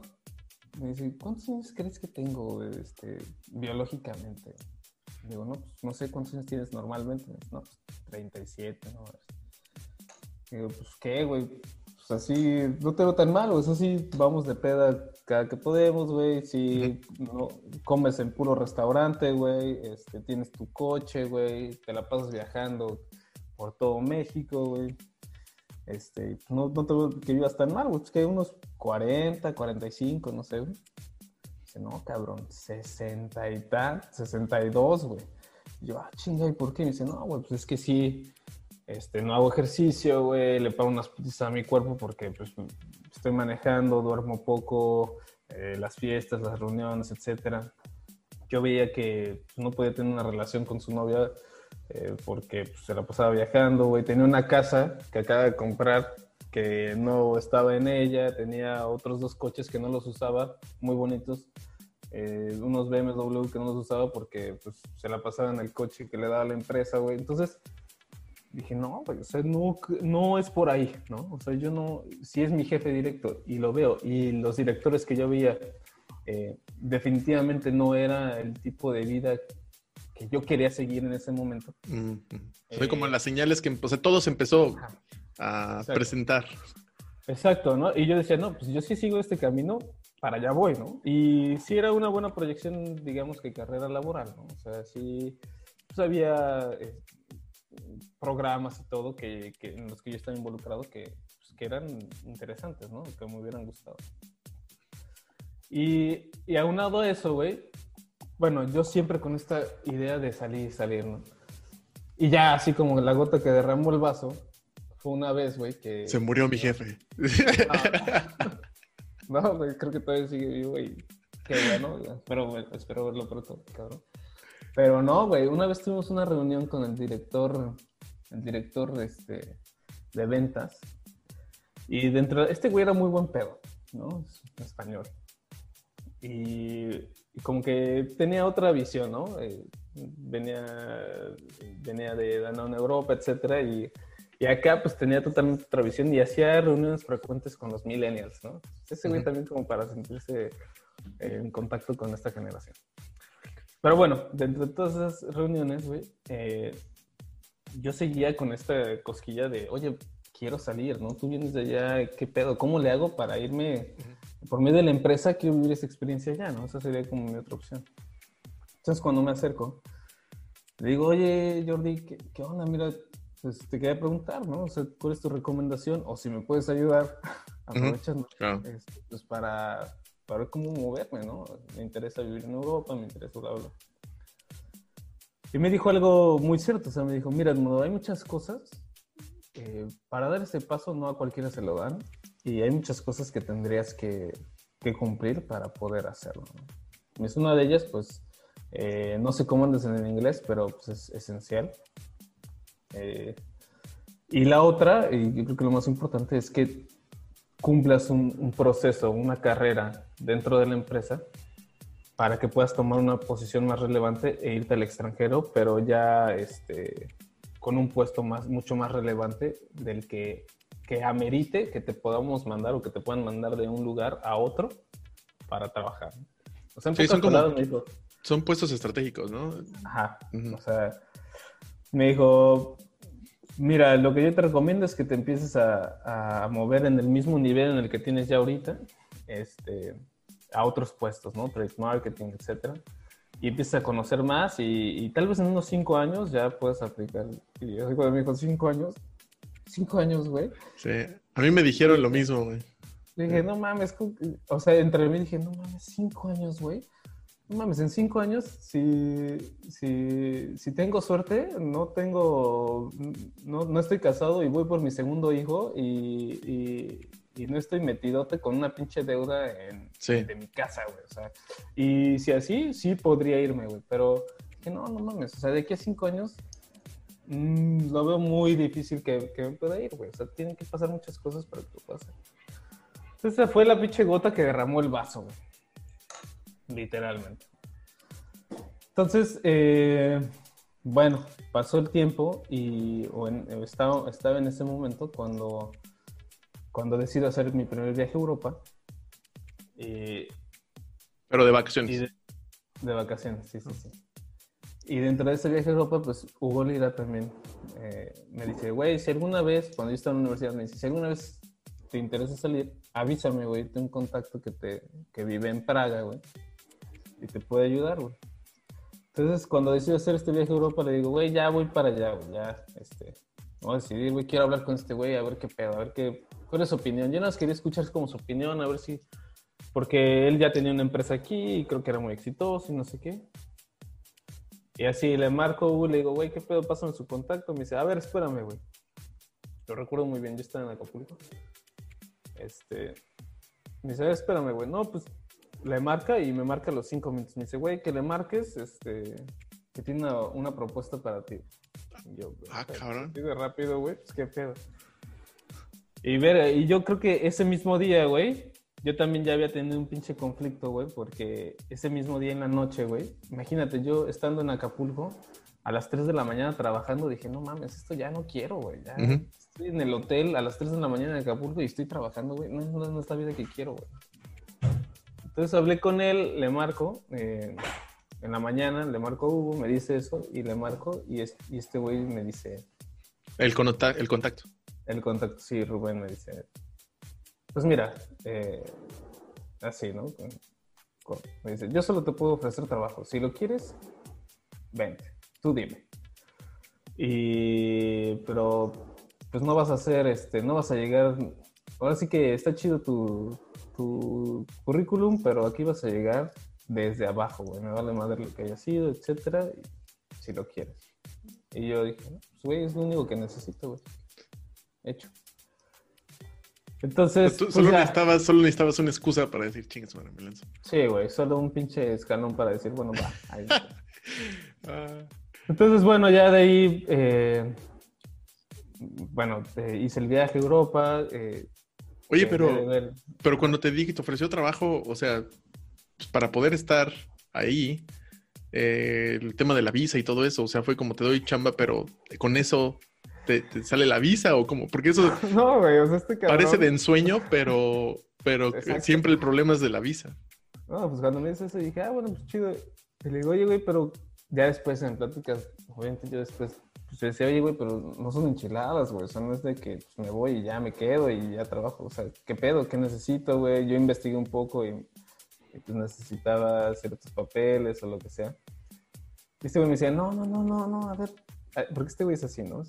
Y eso- ¿Mexicano? Eso, también, es, sí, mexicano. También lo aprendí, ¿no? En algunos momentos ser como que aventado, güey.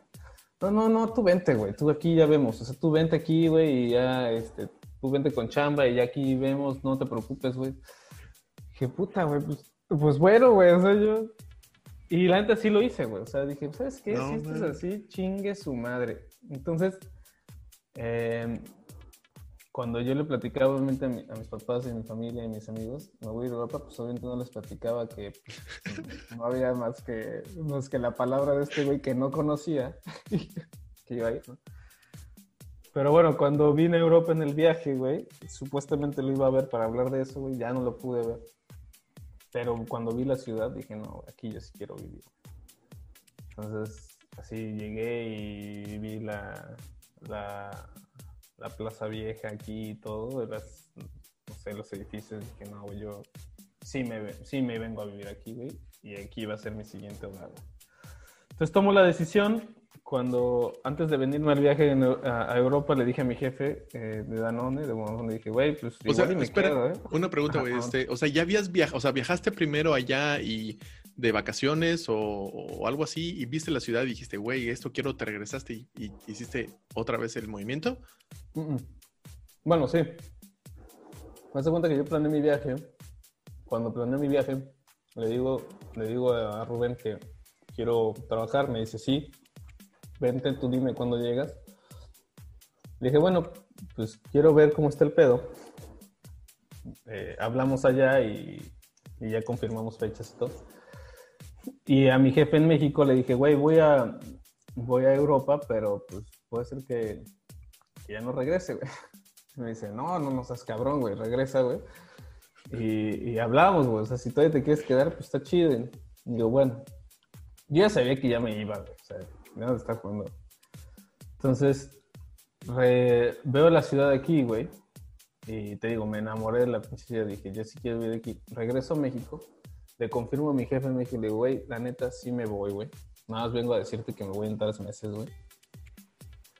Y el güey, puta madre, no. Todavía me dijo, güey, no, este, el director quiere hablar contigo, güey, igual te tiene una propuesta, igual quédate hasta diciembre, porque yo ya me quería ir ya, güey, ¿Cuándo te y vas? hablo- Próxima semana, el próximo mes. Ándale, hijos. Y, y- y hablo con el director y, y le digo, no, pues me voy. Y el director me dice, no, pero qué pedo, ya tienes, ¿a dónde te vas? No, que Praga. ¿Cuántos años tienes, güey? 25, le dije, cumplo 26. Me dice, no, güey, yo haría lo mismo, vete, güey. Qué Y chido. Mi jefe, ah, no mames, güey, yo pensé que te iba a decir algo, güey, para que te quedaras. Yo, Pues, güey. Chingón. Entonces, ya, güey, me fui, este, agarré mis cosas, llegué en septiembre, güey. Y bueno, esa es la otra etapa, güey, ¿no? Ahora, ya después de la empresa, llego a una etapa.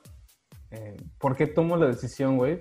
Pues, en resumidas cuentas, porque ya no me satisfacía laboralmente hablando lo que hacía, güey. Oye, pero. El, o sea, pero al final llegaste a Praga y sí pudiste hablar con este Rubén y sí te dio el trabajo o al final Sí, no sí, sí. O sea, al final llegué a Praga y ya, este, digamos que llego un día en la noche y al siguiente día empezamos a trabajar. güey. O sea, Pero sin visa. sin visa. No, no, Ah, no, o sea, sin visa. Yo era turista. Ajá. O sea, sí, sí, te digo porque obviamente, o sea, también aquí en Alemania también puedes trabajar. eh, le llaman este trabajo oscuro, trabajo negro. Ajá, no es que sí, te negren, sí, sino que es sí, ilegal. de negro, Informal, de ándale. negro. Ándale. O sea, es trabajos informales. Este, pero prácticamente, digo, no se escucha y no se ve, pero hay. Entonces, este, pero, pero legalmente no legalmente no puedes y si se enteran te metes en un problema, al menos acá. Supongo que en todos lados, pero. Es igual acá, güey, pero. Dije, dijiste, va. que. No, pues yo, yo, sí dije y también este güey dijo, pues. Creo que siempre él lo ha hecho así, ¿no, güey? Pero bueno. El punto es que. Pues sí, precisamente tomo esa decisión por perseguir otra vez, ¿no? Mi pasión, güey. Algo que que me interesa, No, no sé, esa comodidad que, tenía o, a lo que me estaba dirigiendo no me llenaba. Entonces me vengo a Praga y, y empieza otra etapa, ¿no? Que yo vine con la idea de, con esta persona, con el contacto aquí, ya tiene una empresa aquí de tortillas. La idea era, pues, contribuir no nada más en la empresa, sino incluso ya empezar una, una sociedad, hacer un proyecto juntos, etcétera. Algo más de emprendimiento que en ese momento yo decía, no, es que yo quiero hacer negocios internacionales, yo estudié eso, pero no, no lo he aplicado, ¿no? Quiero hacerlo. A poner tu negocio. Exacto, ¿no? Y empezar ahora sí, ¿no? A hacerlo. Eh, pero bueno, una cosa es lo que yo pudiera pensar y otra cosa es lo que resulta, ¿no? O sea, hoy te puedo decir que todo lo que yo pensé que, que sería, eh, no lo es, pero pero no lo es y, al contrario, o sea, ahora estoy muchísimo más satisfecho personalmente hablando que, con lo que yo pretendía hacer en ese momento, que me doy cuenta que, que definitivamente no es lo que, no es como me quiero ver, ¿no? O sea, eh, ahorita puedo decir que en ese momento ser empresario de la forma en que, en que yo he visto eh, los empresarios aquí en, Europa y, lo que significa y, lo que hacen y cómo son, pues, no me llama tanto la atención como, como lo hacía en ese momento, ¿no? Sí, es como un estilo de vida diferente. O sea, al final es otro tipo, es otro tipo de responsabilidad, tienes que tener ciertas actividades sí o sí, o sea, digo, si estás tú solo o con empleados, tienes la responsabilidad de pagar sueldos, de, sabes, de tener que pagarles incluso sin que tú te quedes sin dinero, este, pagarles rentas, pagar los costos, este, preocuparte por el contador, los impuestos, o sea, se, se, vuelve un estilo, estilo de vida eh, un poquito diferente, no necesariamente es para todos.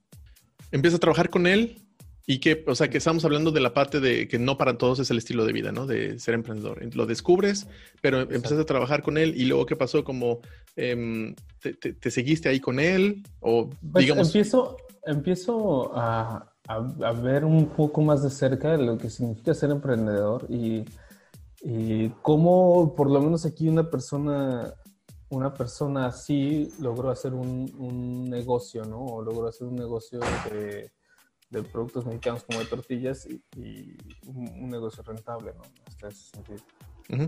Y hubo cosas que me gustaron y muchas otras que no me gustaron, ¿no? O sea, ahí me volví a reafirmar la idea de que si, si, si hay que dedicarse a lo que nos gusta, o sea, a lo que te apasiona.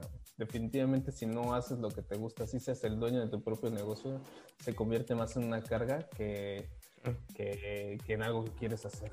Entonces, te lo digo porque yo veía que pues, no le gustaba, güey. O sea, no le gustaba, güey. No está en su negocio, está inconforme, etcétera.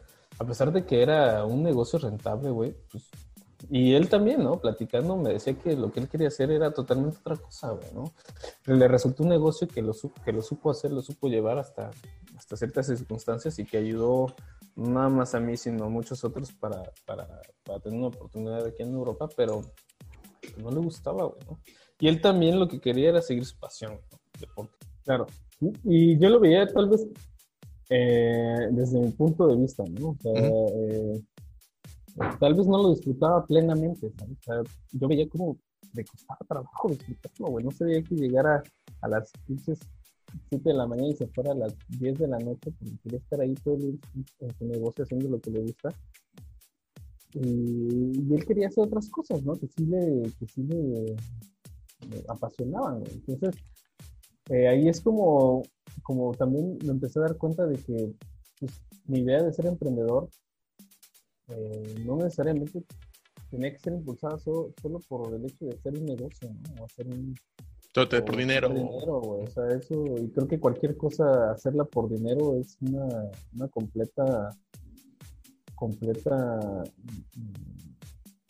un completo error, ¿no? O sea, porque al final de cuentas, si, lo que persigues es dinero y puede, que, te lo tengas o puede que no lo tengas. Si no lo tienes, pues peor, pero si lo tienes, eh, lamentablemente el camino que te lleva a eso no, no va a ser disfrutable, ¿no? Entonces, Sí, son como, como decías, ¿no? seguramente hay que, a quien le apasiona eh, tal vez el dinero, no lo sé. Seguramente hay de todo, ¿no? Este, seguramente hay gente que solo quiere dinero, hay gente que a lo mejor le apasiona el negocio en el que está y está dispuesto a sacrificar la talacha o la chinga que se lleva.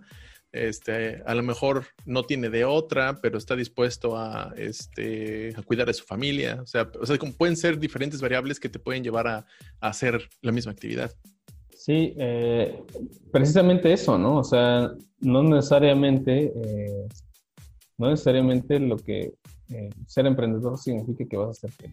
O sea, yo lo que podría resumir de eso es que conozco a muchas personas mm, y también tanto aquí como en, en, el extranjero como en México que han intentado ser emprendedores o son emprendedores, unos son exitosos, otros lo están trabajando o lo están haciendo y, y, tienen, eh, tal vez tienen una idea distinta eh, cuando, de lo que es ser emprendedor, ¿no? Yo también tenía una idea distinta de lo que era ser emprendedor a comparación de una empresa, ¿no? Porque también por la formación, digamos, que el Tec de Monterrey te, te mete por un lado ser emprendedor, ser emprendedor, etcétera, pero también por otro lado pues te, te, pone, te pone los ejemplos de directores de empresas multinacionales en, en el campus, ¿no? Como diciendo, esto es lo que tienes que ser, un, alumno del TEC de Monterrey es lo que tiene que ser, ¿no? Director empresarial o si eres emprendedor, sí, pero...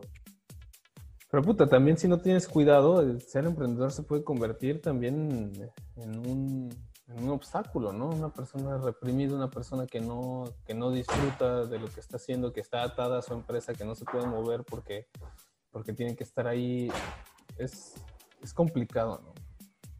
Y, entonces, eh, tener esta experiencia me permite ir analizando eso, ¿no? Eh, creo que, al final también eh, tiene que ver con algo que, mencionaba un, profesor en la universidad, ¿no? O sea, dedícate, nos decía, jóvenes, tengan mucho cuidado a lo que se quieren dedicar, a qué empresa quieren trabajar, lo que quieren hacer, ¿no? Porque también entienden que tiene que ver de acuerdo a sus valores, ¿no? Entonces, y eso es para, para evitarnos problemas, ¿no? Confusiones, este, eh, no sé, eh, tal vez hasta, hasta problemas de, de de que nos reprimimos en algo, de que estamos infelices, etcétera, porque pues si algo, no sé, si a mí no me gusta fumar y yo me dedico o estoy en una empresa en la que se dedica a vender cigarros o lo que sea, como que no va muy de acuerdo a lo que, lo que estoy haciendo, ¿no? Si yo estoy en una empresa que, que se dedica, no sé, al, por ejemplo, cuando estaba en Bonafont, me acuerdo que una de las cosas que no me gustaban, y esa es otra de las cosas que nos dijo el director de ventas, había mucho desperdicio. Y pues nosotros trabajamos con plástico, ¿no? Y es el plástico es muy contaminante, ¿no? Entonces yo veía tanto en el desperdicio como en la contaminación algo que de mi producto, de lo que yo hacía, que no me mantenía contento, ¿no? Y dedicarte a una situación así o estar eh, en, descontento con, con, lo que estás haciendo, de una u otra forma, eh, pues no te permite ser plenamente feliz, ¿no? Y pues precisamente es ahora lo que, lo que, lo que estoy tratando de, o en este tiempo, en este tiempo en el que estoy en Praga, creo que es lo que... ¿Cuánto tiempo llevas ya? Ya? ya llevo cuatro años desde que ah. llegué, yo llegué en el 2016. Eh, empecé, he, hecho de todo, ahora sí que mi aventura ha sido bastante interesante.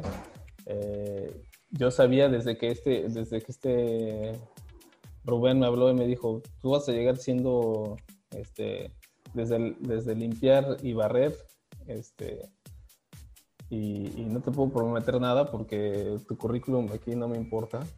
Pues desde ese momento yo supe que, que iba a ser una experiencia muy interesante, ¿no?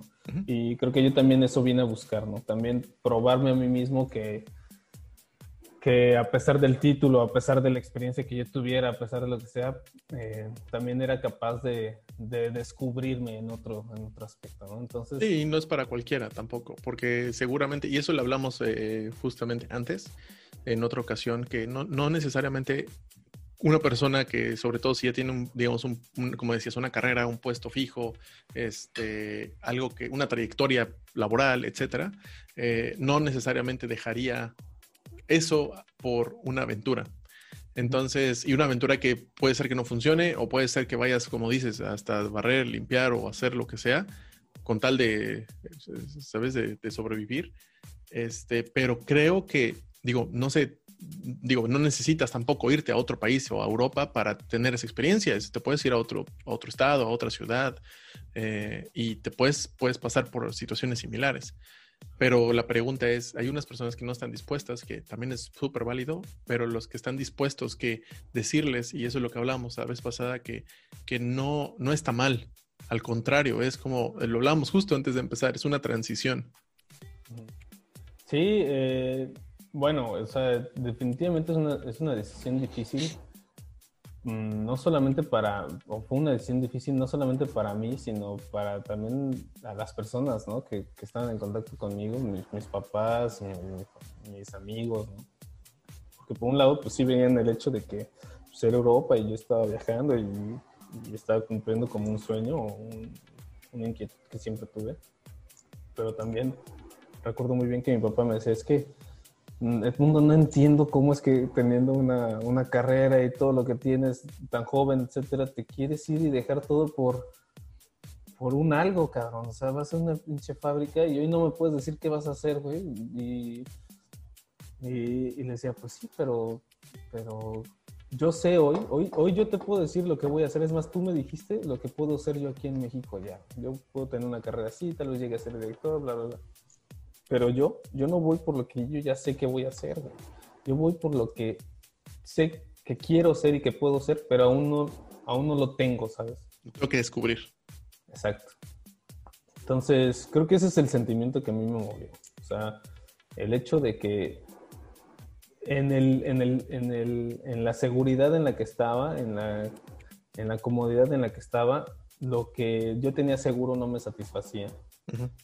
Y el venirme acá y, buscar algo más, buscar ese, ese algo que, que, no sé si lo voy a alcanzar, pero, me, pero sé que me va a satisfacer más que si no lo hago, eh, eh, fue lo que vine a buscar, ¿no? Y también personalmente, ¿no? Encontrarme, ¿no? Había muchas cosas que yo tenía inquietudes, ¿no? Siempre me ha llamado mucho eh, la atención el, la atención del el arte, la cultura, eh, no sé. Eh, y Praga, o específicamente, bueno, República Checa, específicamente Praga, es una de las, ciudades donde mayor contacto con la cultura y el arte se tiene. También eso me movió mucho para venir para acá. Eh, y, y, bueno, entonces, durante estos cuatro años ha estado ese, ese descubrimiento, ¿no? Y ha estado ese descubrimiento tanto personal como laboralmente hablando, ¿no? O sea, en verdad sí empecé limpiando la, la fábrica, güey, limpiando las máquinas, etcétera. Pero también me di cuenta de que me interesaba, ¿no? O sea, aquí vine a aprender cómo darle mantenimiento a una máquina, ¿no? Cómo hacer eh, envíos, cómo hacer, no sé, güey, o sea, cómo...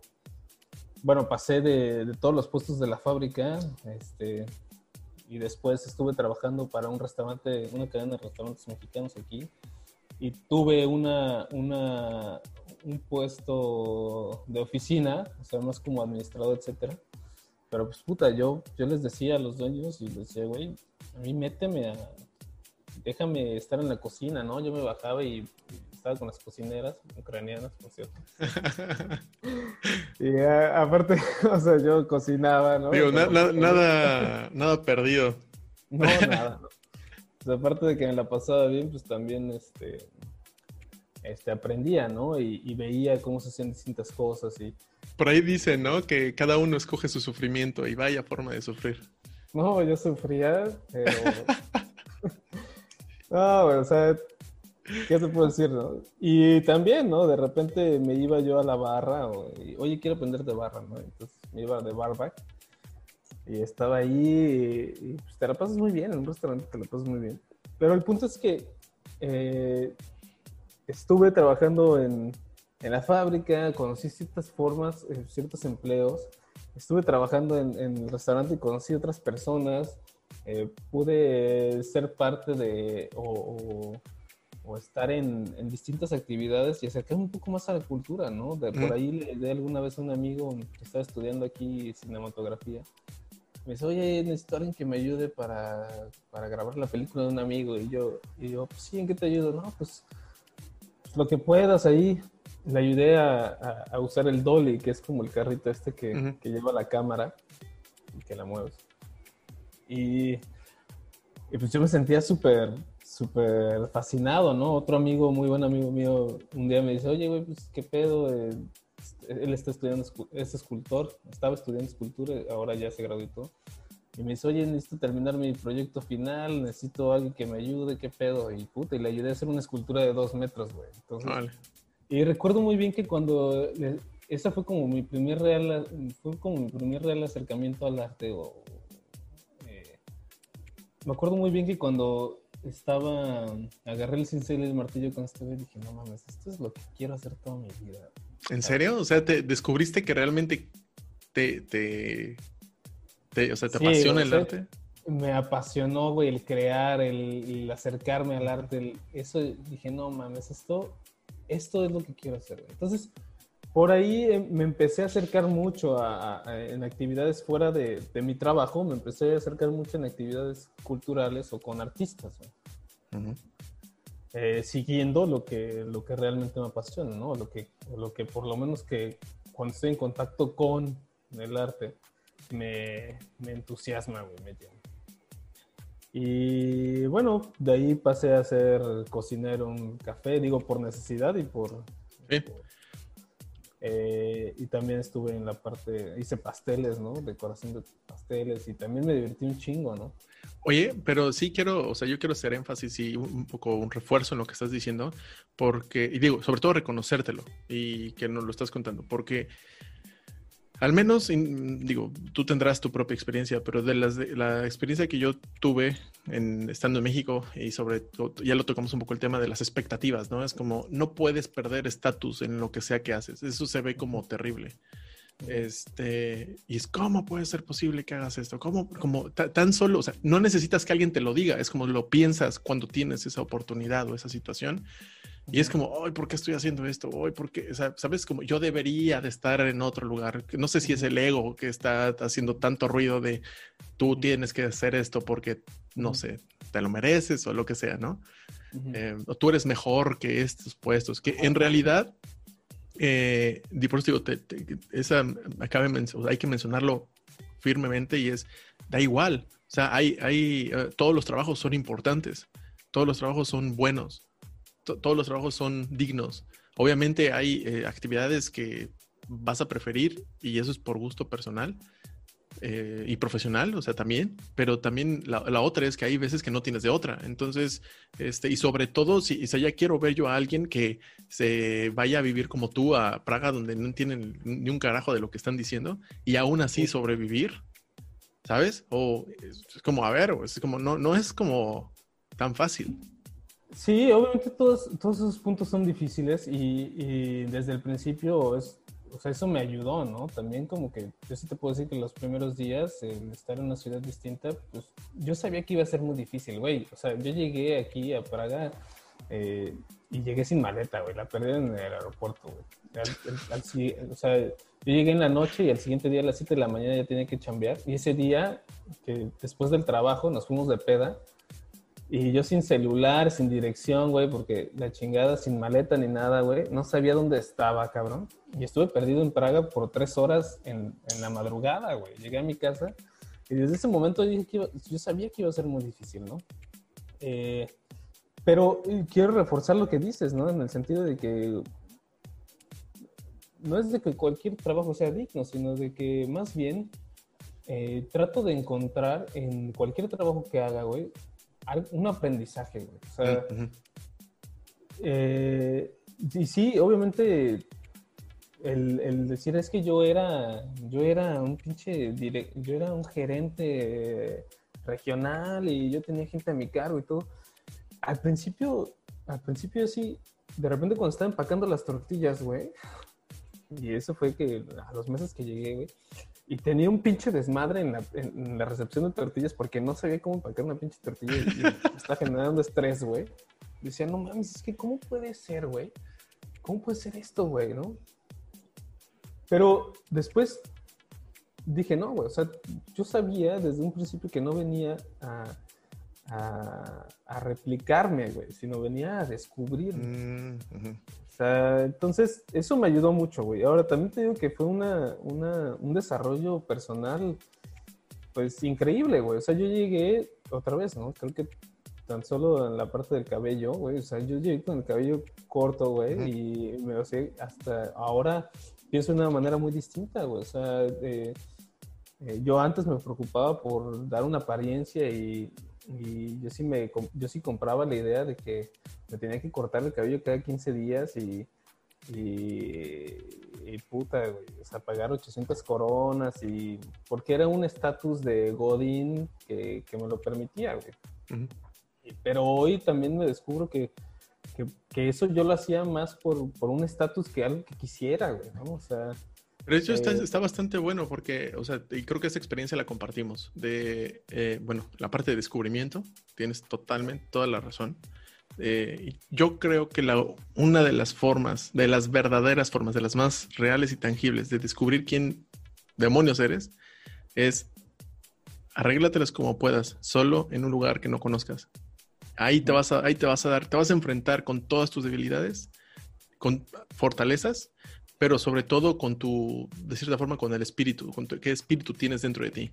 O sea, cuando tienes ganas, seguramente te tocó, güey, que hubo un momento que este, a lo mejor lloraste, que dijiste, puta madre, ¿qué hago aquí? Otras que te estabas frustrado, otras donde había estrés, otras donde no sabías, estabas todo perdido, ni siquiera sabías quién eras tú, a lo mejor una crisis. Digo, eh, eso, güey, o sea, eso es lo que eso es lo que realmente te ayuda para autodescubrirte de cierta forma. Digo, hay muchas formas, ¿no? No es el único camino.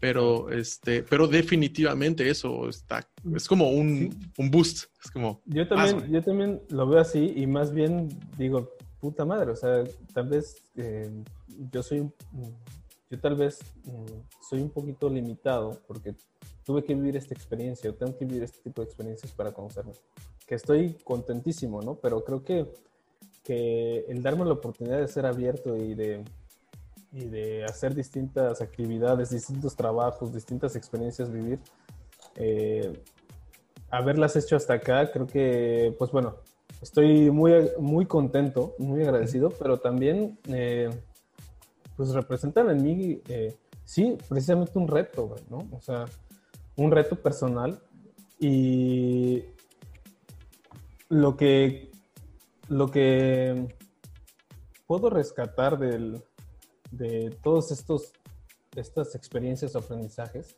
es que realmente eh, fueron un, una formación, güey. O, sea, fue, fue, como decir, bueno, yo realmente cómo eh, enfrento estas situaciones. O sea, yo te puedo decir que eh, enfrenté tanto necesidades económicas como eh, problemas de comunicación, obviamente, problemas de racismo, problemas de estar en un lugar eh, donde, donde puta, bueno, tienes que enfrentarte hasta el clima, cabrón, ¿no? yo nunca había estado en una situación a menos 18, güey, Entonces, y, y probablemente al principio fue muy difícil, güey, pero es, es, es, precisamente eso lo que creo que me nutrió bastante, güey. O sea, hoy te puedo decir que me sé comunicar en checo, no lo hablo, pero me puedo comunicar en checo. Hoy te puedo decir que eh, tengo una, una vida, eh, tengo una novia que es checa, eh, tengo... Habla español, ¿no? Habla español también. Ve, ve nomás, güey. Eh, tengo, tengo amigos que son tanto checos como mexicanos, etcétera. Estoy haciendo algo, eh, estoy, desarrollando un proyecto que, que, me gusta y sigo aprendiendo y sigo abriéndome a, a, nuevas experiencias, ¿no? O sea, hoy mi trabajo es ser jardinero en Praga, el, no sé, el sexy jardinero mexicano, me decía una, una amiga me decía, no, el cliché y no sé qué. Y, también soy, eh, estoy ayudando a reconstruir su casa a un amigo y estoy aprendiendo de construcción. construcción, güey. O sea, y, mi idea ahora eh, precisamente es lo que estoy descubriéndome, ¿no? Eh, me apasiona, me apasiona toda esta, esta parte de, trabajar con las manos artísticamente. también fui profesor en, una escuela de, de, niños de inglés y, de, todos los, de todos los empleos en los que he estado, me he, descubierto una parte de mí, ¿no? y hace poco, hace poco por el coronavirus, yo creo que no, no, no viene nada, este, no, no, no, no, tenemos experiencias que no podemos controlar, ¿no? Pero afortunadamente para mí, por lo menos, el coronavirus fue una, una, una oportunidad, porque estar en un país extranjero, eh, la visa que yo tengo no me permite estar contratado por una empresa local. O sea, soy un freelancer, es decir, esta visa yo me pago mis impuestos, yo trabajo por mí mismo, yo hago mis contratos, etc.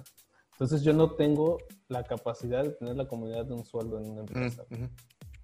Entonces, eh, pues hay trabajo cuando hay, ¿no? Y de lo que haya, ¿no? Entonces, bien, se viene el coronavirus, se empiezan a cerrar las, las pues, los comercios, las empresas, etcétera. Obviamente, yo me tengo que salir también de, de mi departamento porque se terminó el contrato. Entonces empezaron a venir muchas cosas que yo dije, güey, no mames, o sea, otra pinche experiencia, cabrón. Y, y para mí fue una oportunidad, ¿por qué? Porque eh, en la escuela en la que estaba trabajando con, con, los niños, una escuela, la directora muy buena onda me dice, mira, Nuno, este, pues vamos a tratar de mantener el grupo, pero pues depende de los niños que quieran venir, ¿no? Entonces, eh, tú créeme que, quiero que tengas trabajo porque ella sabía que pues era mi, como mi único ingreso, pero pues a ver qué podemos hacer. Y de repente yo le digo, ¿sabes qué? Eh, pues yo veo un poco, tal vez a la escuela le hace falta un poco de mantenimiento, ¿no? yo te puedo ayudar a pintar la, la escuela, a reparar las paredes, etcétera, pues lo sé hacer o lo he aprendido aquí con mis amigos que, que lo hemos hecho juntos y me dice, ah, pues si sabes hacer eso, pues para eso sí hay dinero, o sea, sí se necesita. Pues, sí, sí, sí lo queríamos. Ajá. Y entonces empecé, ¿no? como a, a, darle mantenimiento a la escuela, digamos que en la estructura, y, y ya con toda esta con toda esta formación o con todo este descubrimiento a mí, de mi parte, ¿no? Como al arte, a, la escultura, a la pintura, etcétera, pues es algo que me empezó como a gustar, ¿no? Y de repente en la misma escuela tenían en el, en el patio, aquí es muy, muy común ver como pequeños huertos donde siembran en el verano este, sus propios vegetales, ¿no? Y, pero lo tenían, la verdad, un poco descuidado, ¿no? Y, y le dije, y le dije a la directora, ¿y qué tal si te construyo todo un área o toda una estructura de un huerto? Me dice, haz lo que quieras, haz lo que quieras. Si es para el beneficio de la escuela, tú tienes este, carta libre, ¿no? Vale. Dije, ah, bueno, pues. Y entonces empecé a hacer cosas, eh, digamos que construir pequeñas estructuras, que créeme que que ver ya algo, o para mí ver, una, ver algo que yo creé en el lugar, en el, en el sitio, diseñado por mí, a mi gusto, a mi idea, puta, fue... Y todo realizado por mí, ¿no? O sea, yo me iba al bosque a cortar los troncos, este, un bosque que está cerca y eh, y colocarlos, ¿no? Y construirlo y que sí quedaba, que no quedaba, que, fuera firme, porque los niños son un desmadre, ¿no? Este, pues yo me pasaba 12 horas en, en la escuela de, desde la mañana hasta la tarde trabajando y, y, hasta, hasta la directora me decía, es que no, no, sé cuántas horas llevas y no sé si te voy a poder pagar todo. Le dije, mira, ¿sabes qué? Tú págame lo mismo que me pagabas por venir dos, veces, dos días a la semana, ocho horas. y no te preocupes el tiempo que esté aquí. O sea, yo te entrego o yo te presento lo que tengo que hacer y te sigo construyendo ideas y te sigo mejorando, no sé, las áreas comunes para los niños y tú no te preocupes por el dinero. Y entonces ahí, me, ahí noté la diferencia entre hacer algo que me apasiona y algo eh, por dinero, ¿sabes? O sea, yo me podía quedar trabajando en un mismo lugar más de 12 horas al día y ver un proyecto mío a estar en una oficina o a estar incluso cuidando a los niños o dándole clase a los niños este, sin realmente amarlo. No, de hecho, este, de ahora que lo estás contando, eh, yo creo que esa parte del descubrimiento y la transición y la transformación es, sí, es, encontrar cuáles son tus, tus, intereses, pero es como, ¿quién, ¿quién eres tú y por qué haces lo que haces, güey? O sea, porque, o sea, me lo estás contando y yo también, o sea, digo, yo también, por ejemplo, este, he plantado tomates, eh, pero eso no sé si es europeo o qué, pero este, aquí también, por ejemplo, allá afuera tengo mi, pequeño huerto y me gusta, güey. O sea, la, tan solo el hecho de tener un, este, esta sensación de que es un proyecto, ya sea personal o que lo puedas monetizar es diferente, pero este, que tú veas manifestadas cosas que tú este, disfrutas hacer, güey. Quítale la jardinería, exacto, güey. O sea, pues, y, de hecho creo que ahorita me vas, para que nos cuentes de la, de la ONG en la que estás trabajando o en la que estás este, desarrollando o en ese proyecto, este, pero es algo, o sea, es que realmente es la parte valiosa que estoy tomando de todo lo que estamos hablando, güey. Es realmente no importa la actividad, güey. Si la actividad es algo, una manifestación de todo ese, la pasión, que ese ya salió varias veces, la pasión, la creatividad, la parte de, también colaborar, güey, porque también me imagino que te gusta ver que las demás personas se beneficien de algo que tú hiciste.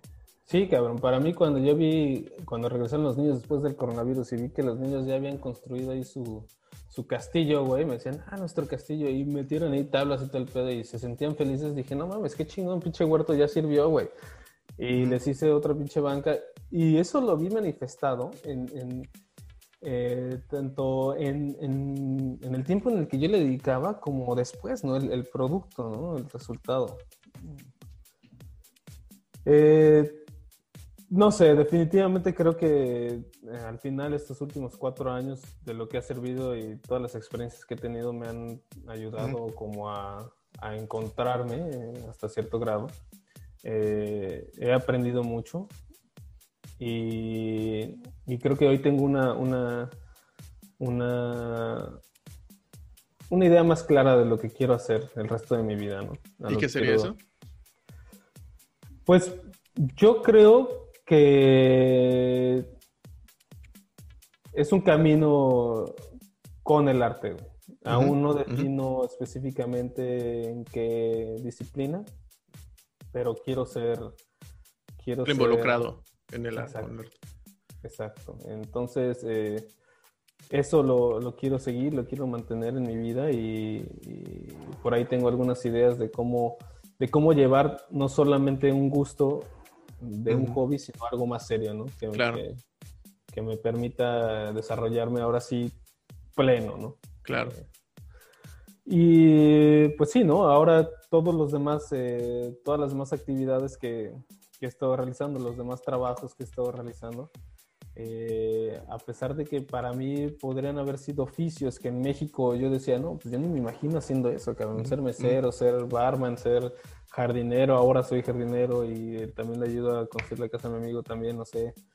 Eh, en todas he encontrado un, una, un aprendizaje, güey, ¿no? En, algún momento cuando trabajaba de, cocinero en un café, el chef, muy buen amigo mío también, eh, me decía, eh, eh, una vez eh, no llegó la de los lavaplatos y él estaba lavando los platos, o pasó un problema y él estaba lavando los platos y le digo, güey, yo los lavo, ¿no? Él era el chef, ¿no? Principal y, güey, muy cabrón. Me dice, no, no, güey, tranquilo, o sea, la verdad es que para mí es una, una actividad zen, le decía. O sea, es una actividad que me permite pensar, güey. Así, una actividad sencilla, repetitiva, me permite pensar. Y en ese momento me, quedé pensando, dije, ah, o, sea, tiene lógica, güey. Y, y, ahora que hago trabajos, digamos que sencillos o oficios muy sencillos, encuentro que de verdad, güey, son los trabajos que me permiten pensar, güey, ¿no? Entonces, mm. en algún momento, obviamente, pues no sé, ¿no? O sea, aparte de que me permite pensar, me dan ingresos. No sé, a mí me gusta mucho, ¿no? Disfruto mucho esta, esta etapa. Eh, y, pero definitivamente creo que mi camino continuará hacia, hacia, hacia algo más, este, algo más cercano al arte y, a, la creatividad y a la creación. Sí, de hecho suena, como que es como, ¿cómo se llama en inglés? Es your calling. El llamado, ¿no? Ah, es tu llamado. Oye, y este, pero me contaste algo de que estabas empezando un proyecto de una ONG o...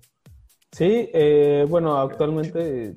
¿O eh, tiene que ver con eso del arte? ¿O va por ahí? Va por ahí, mira, eh, tengo, ahora me, durante este tiempo empezamos un proyecto mm,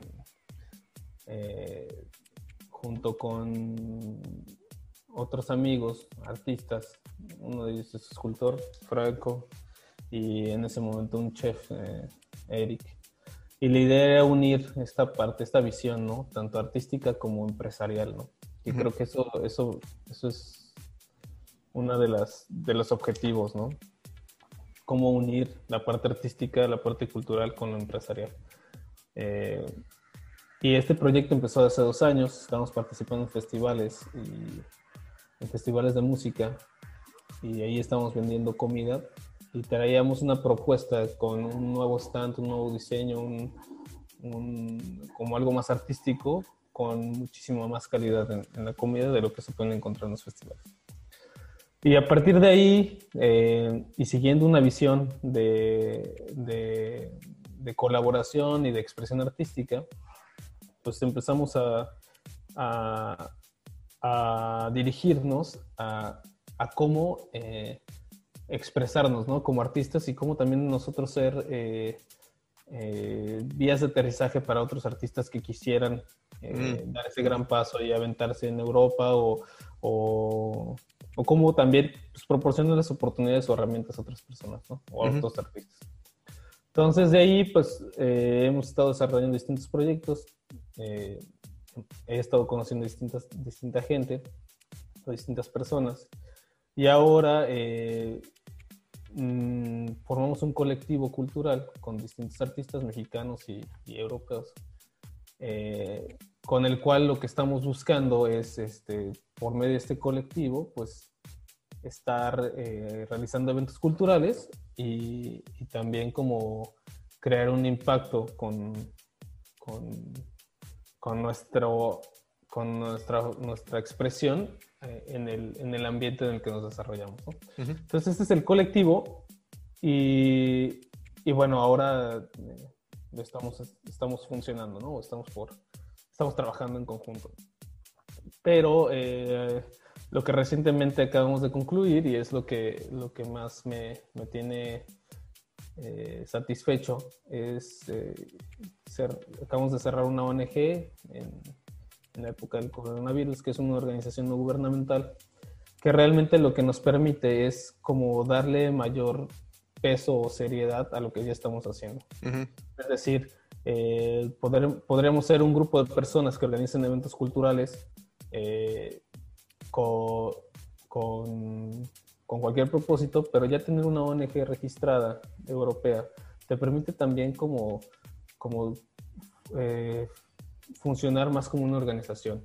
Eh, también eh, darle mayor seriedad, también ser eh, como también ser una, una organización que permita o que le permita al gobierno europeo reconocerte y así apoyarte para los proyectos que tengas, ¿no? Claro, también tienen una red, ¿no? También, o sea, no solo es el gobierno, sino también hay empresas o gente que le interesa participar. Entonces, es como darle a, este, a, esta organización o a este proyecto la, la, seriedad y el impulso que necesita para llegar a lo que estamos, para llegar al objetivo que queremos lograr. ¿no? Nuestra misión en la ONG es eh, ser una, una organización eh, de, integración y, promoción de artistas latinoamericanos. Ahora, ¿no? ¿Cómo se llama? Eh, Buenas Artes. Ah, mira.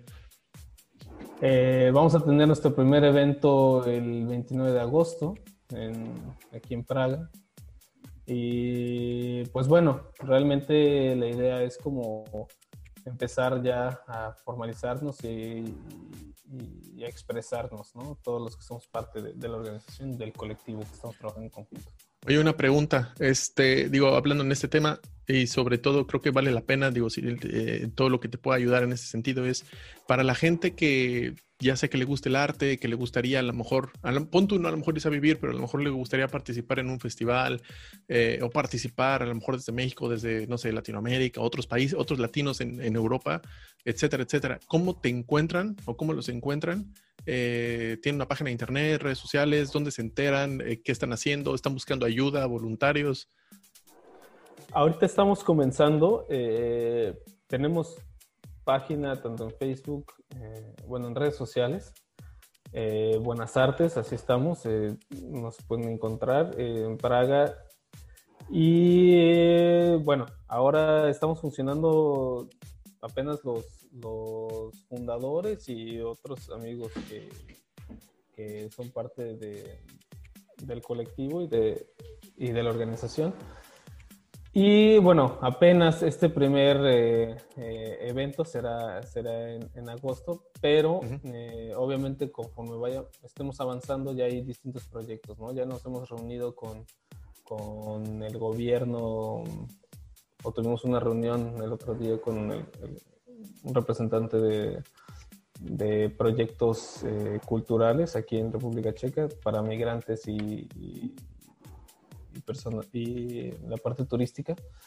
Entonces, eh, estamos recolectando, estamos generando más contactos de artistas. Eh, claro que lo que estamos buscando es, mayor contenido, ¿no? Que no solamente, eh, no solamente como en actividades, sino también en artistas, ¿no? Entonces vamos a estar buscando o estamos buscando propuestas, ¿no? Como también generar ideas, no solamente con un impacto cultural, sino también un impacto social.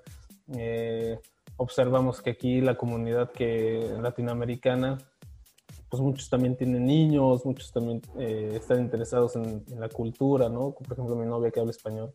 Entonces, generar estos puntos de encuentro, puntos de integración entre la comunidad checa o los locales con, con, con la comunidad extranjera, ¿no? Entonces, ese es nuestro, nuestro objetivo ahora, es nuestro, nuestro camino. Y pues sí, o sea, vamos comenzando, pero creo que eh, este tipo de, proyectos y organizaciones eh, sirven mucho como para, como para dar una o acercar a, las, a, la comunidad o a las personas muchísimo más a, lo, que, a lo que están buscando, ¿no? Por lo menos para mí, eh, formar parte de, esta organización, de este colectivo, representa, eh, representa todo lo que, lo que en algún momento quiero ser, ¿no? Una persona dedicada al arte, una persona dedicada a la cultura y que con la posibilidad de expresarse y, de aprender ¿no? continuamente de, de, lo que estamos haciendo. Excelente. Y esa sería la idea, ¿no? Para todos. No, me parece bastante bien. De hecho, este, digo, voy a, voy a sugerirles que a las personas que estén escuchando o, a las, eventualmente cuando este, haga, cuando se, cuando se esté publicado todo este video, mencionar este punto para que los interesados, pues definitivamente puedan entrarle.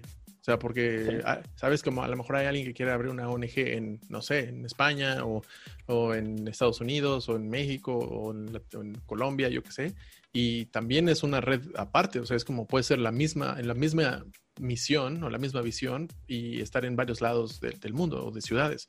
Entonces, no, no lo veo nada, nada mal, al contrario, muy bueno. Este, bueno, amigo, y para cerrar, este, la verdad es que pues hasta ahora, pues muchísimas gracias por todo lo que nos has contado. Muy, muy buenas experiencias, muy buenos aprendizajes. Este, y sí, como la parte de tu descubrimiento creo que sirve, lo, lo percibo mucho como que la gente en ese sentido no le tenga como miedo a buscarle, ¿no? Que es lo que saco mucho de lo que me has contado. Es como si, te, si, si esa es la, la intención, vas, güey. O sea, vas a sentir miedo, vas se va, se va, van a estar difíciles las cosas, todo, pero pues si le buscas, le encuentras, de cierta forma. Sí, exacto, ¿no? O sea, al final eh, es una, es un, es un aventarse, como bien dices, es, pero, pero, pero también como conocerse, ¿no? O sea, si, si yo por alguna razón he, tenido señales o he tenido sentimientos de que comodidad o incomodidad en algunos aspectos, creo que el conocerse y el, y el, y el, tener el valor para también tomar grandes decisiones eh, es fundamental, ¿no? Exacto. En esta parte. Bueno, amigo, y entonces una última pregunta. Dígame. Em, digamos que hoy, desgraciadamente, fuera el último día de tu vida, O sea, ya tienes las horas contadas, ya no puedes seguir con tus proyectos, se acabó el tiempo. Por alguna razón te enteras, ¿no? No tienes chance de prácticamente de despedirte de nadie, no, si tus redes sociales no funcionan, este, el WhatsApp ya así es como prácticamente lo único que puedes y más lo único que tienes es una hoja de papel y un lápiz. Y es este, lo único que puedes dejar son tres mensajes, tus tres verdades. ¿Qué sería? Tres verdades. Yo creo que la primera sería eh,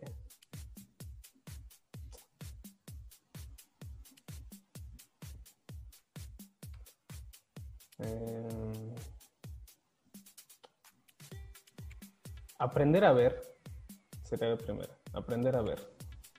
¿A qué te refieres? Me refiero a a poder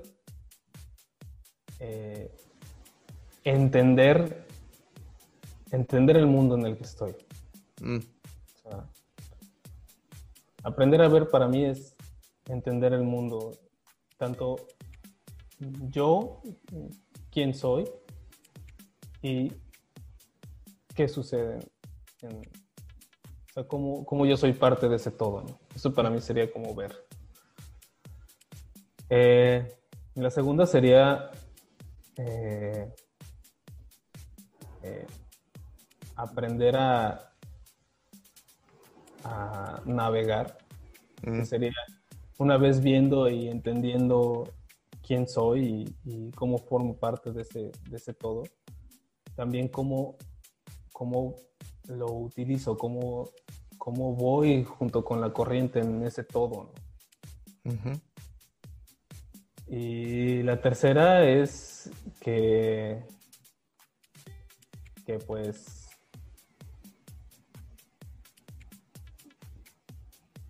nada es para siempre, ¿no? O sea, todos, todo tiene una fecha y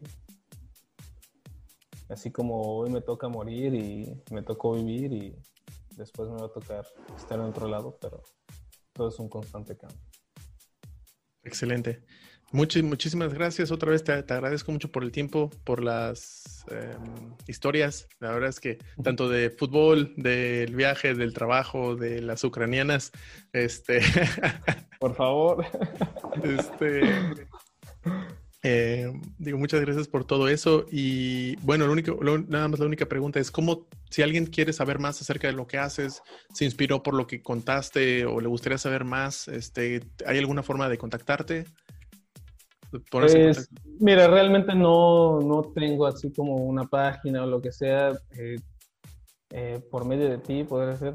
Ok. Pues, o tal vez eh, tienen un correo, por ejemplo, en la organización, en la ONG. Sí, sí, sí, tenemos un correo que se llama. Digo, y eso lo voy a poner. Bueno, eso lo voy a poner. Lo voy a poner de todos modos este, en, el, en la descripción del video y del, y del audio. Entonces, o sea, por si alguien no lo cacha, pero pues igual ahorita lo puedes decir. Perfecto. Buenas artes web arroba gmail.com. Ahí está. Entonces ya tenemos, o sea, mínimo, o sea, mínimo pueden estar ahí como a un mail de, de, de, distancia. Entonces, pues muchísimas gracias otra vez, te agradezco por todo, por tomarte el tiempo, por el esfuerzo y pues nada más que felicitarte por el esfuerzo que has estado haciendo y que eh, reconocerte que estás buscando tú tu propio camino para ti y que haga sentido y que en ese camino este, estés influyendo positivamente y contribuyendo en la vida de otros. Como... Qué bueno, qué bueno que seas uno de esos.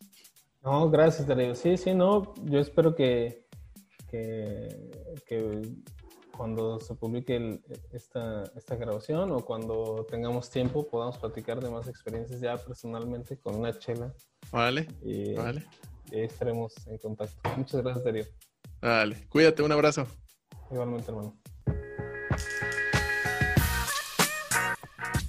Bueno, muchísimas gracias una vez más por participar en este podcast. Esta vez este podcast no solamente se trató de emprendimiento, sino también de los problemas y las dificultades que cada uno de nosotros vive en ese camino y cómo irlo solucionando poco a poco o de la mejor manera posible.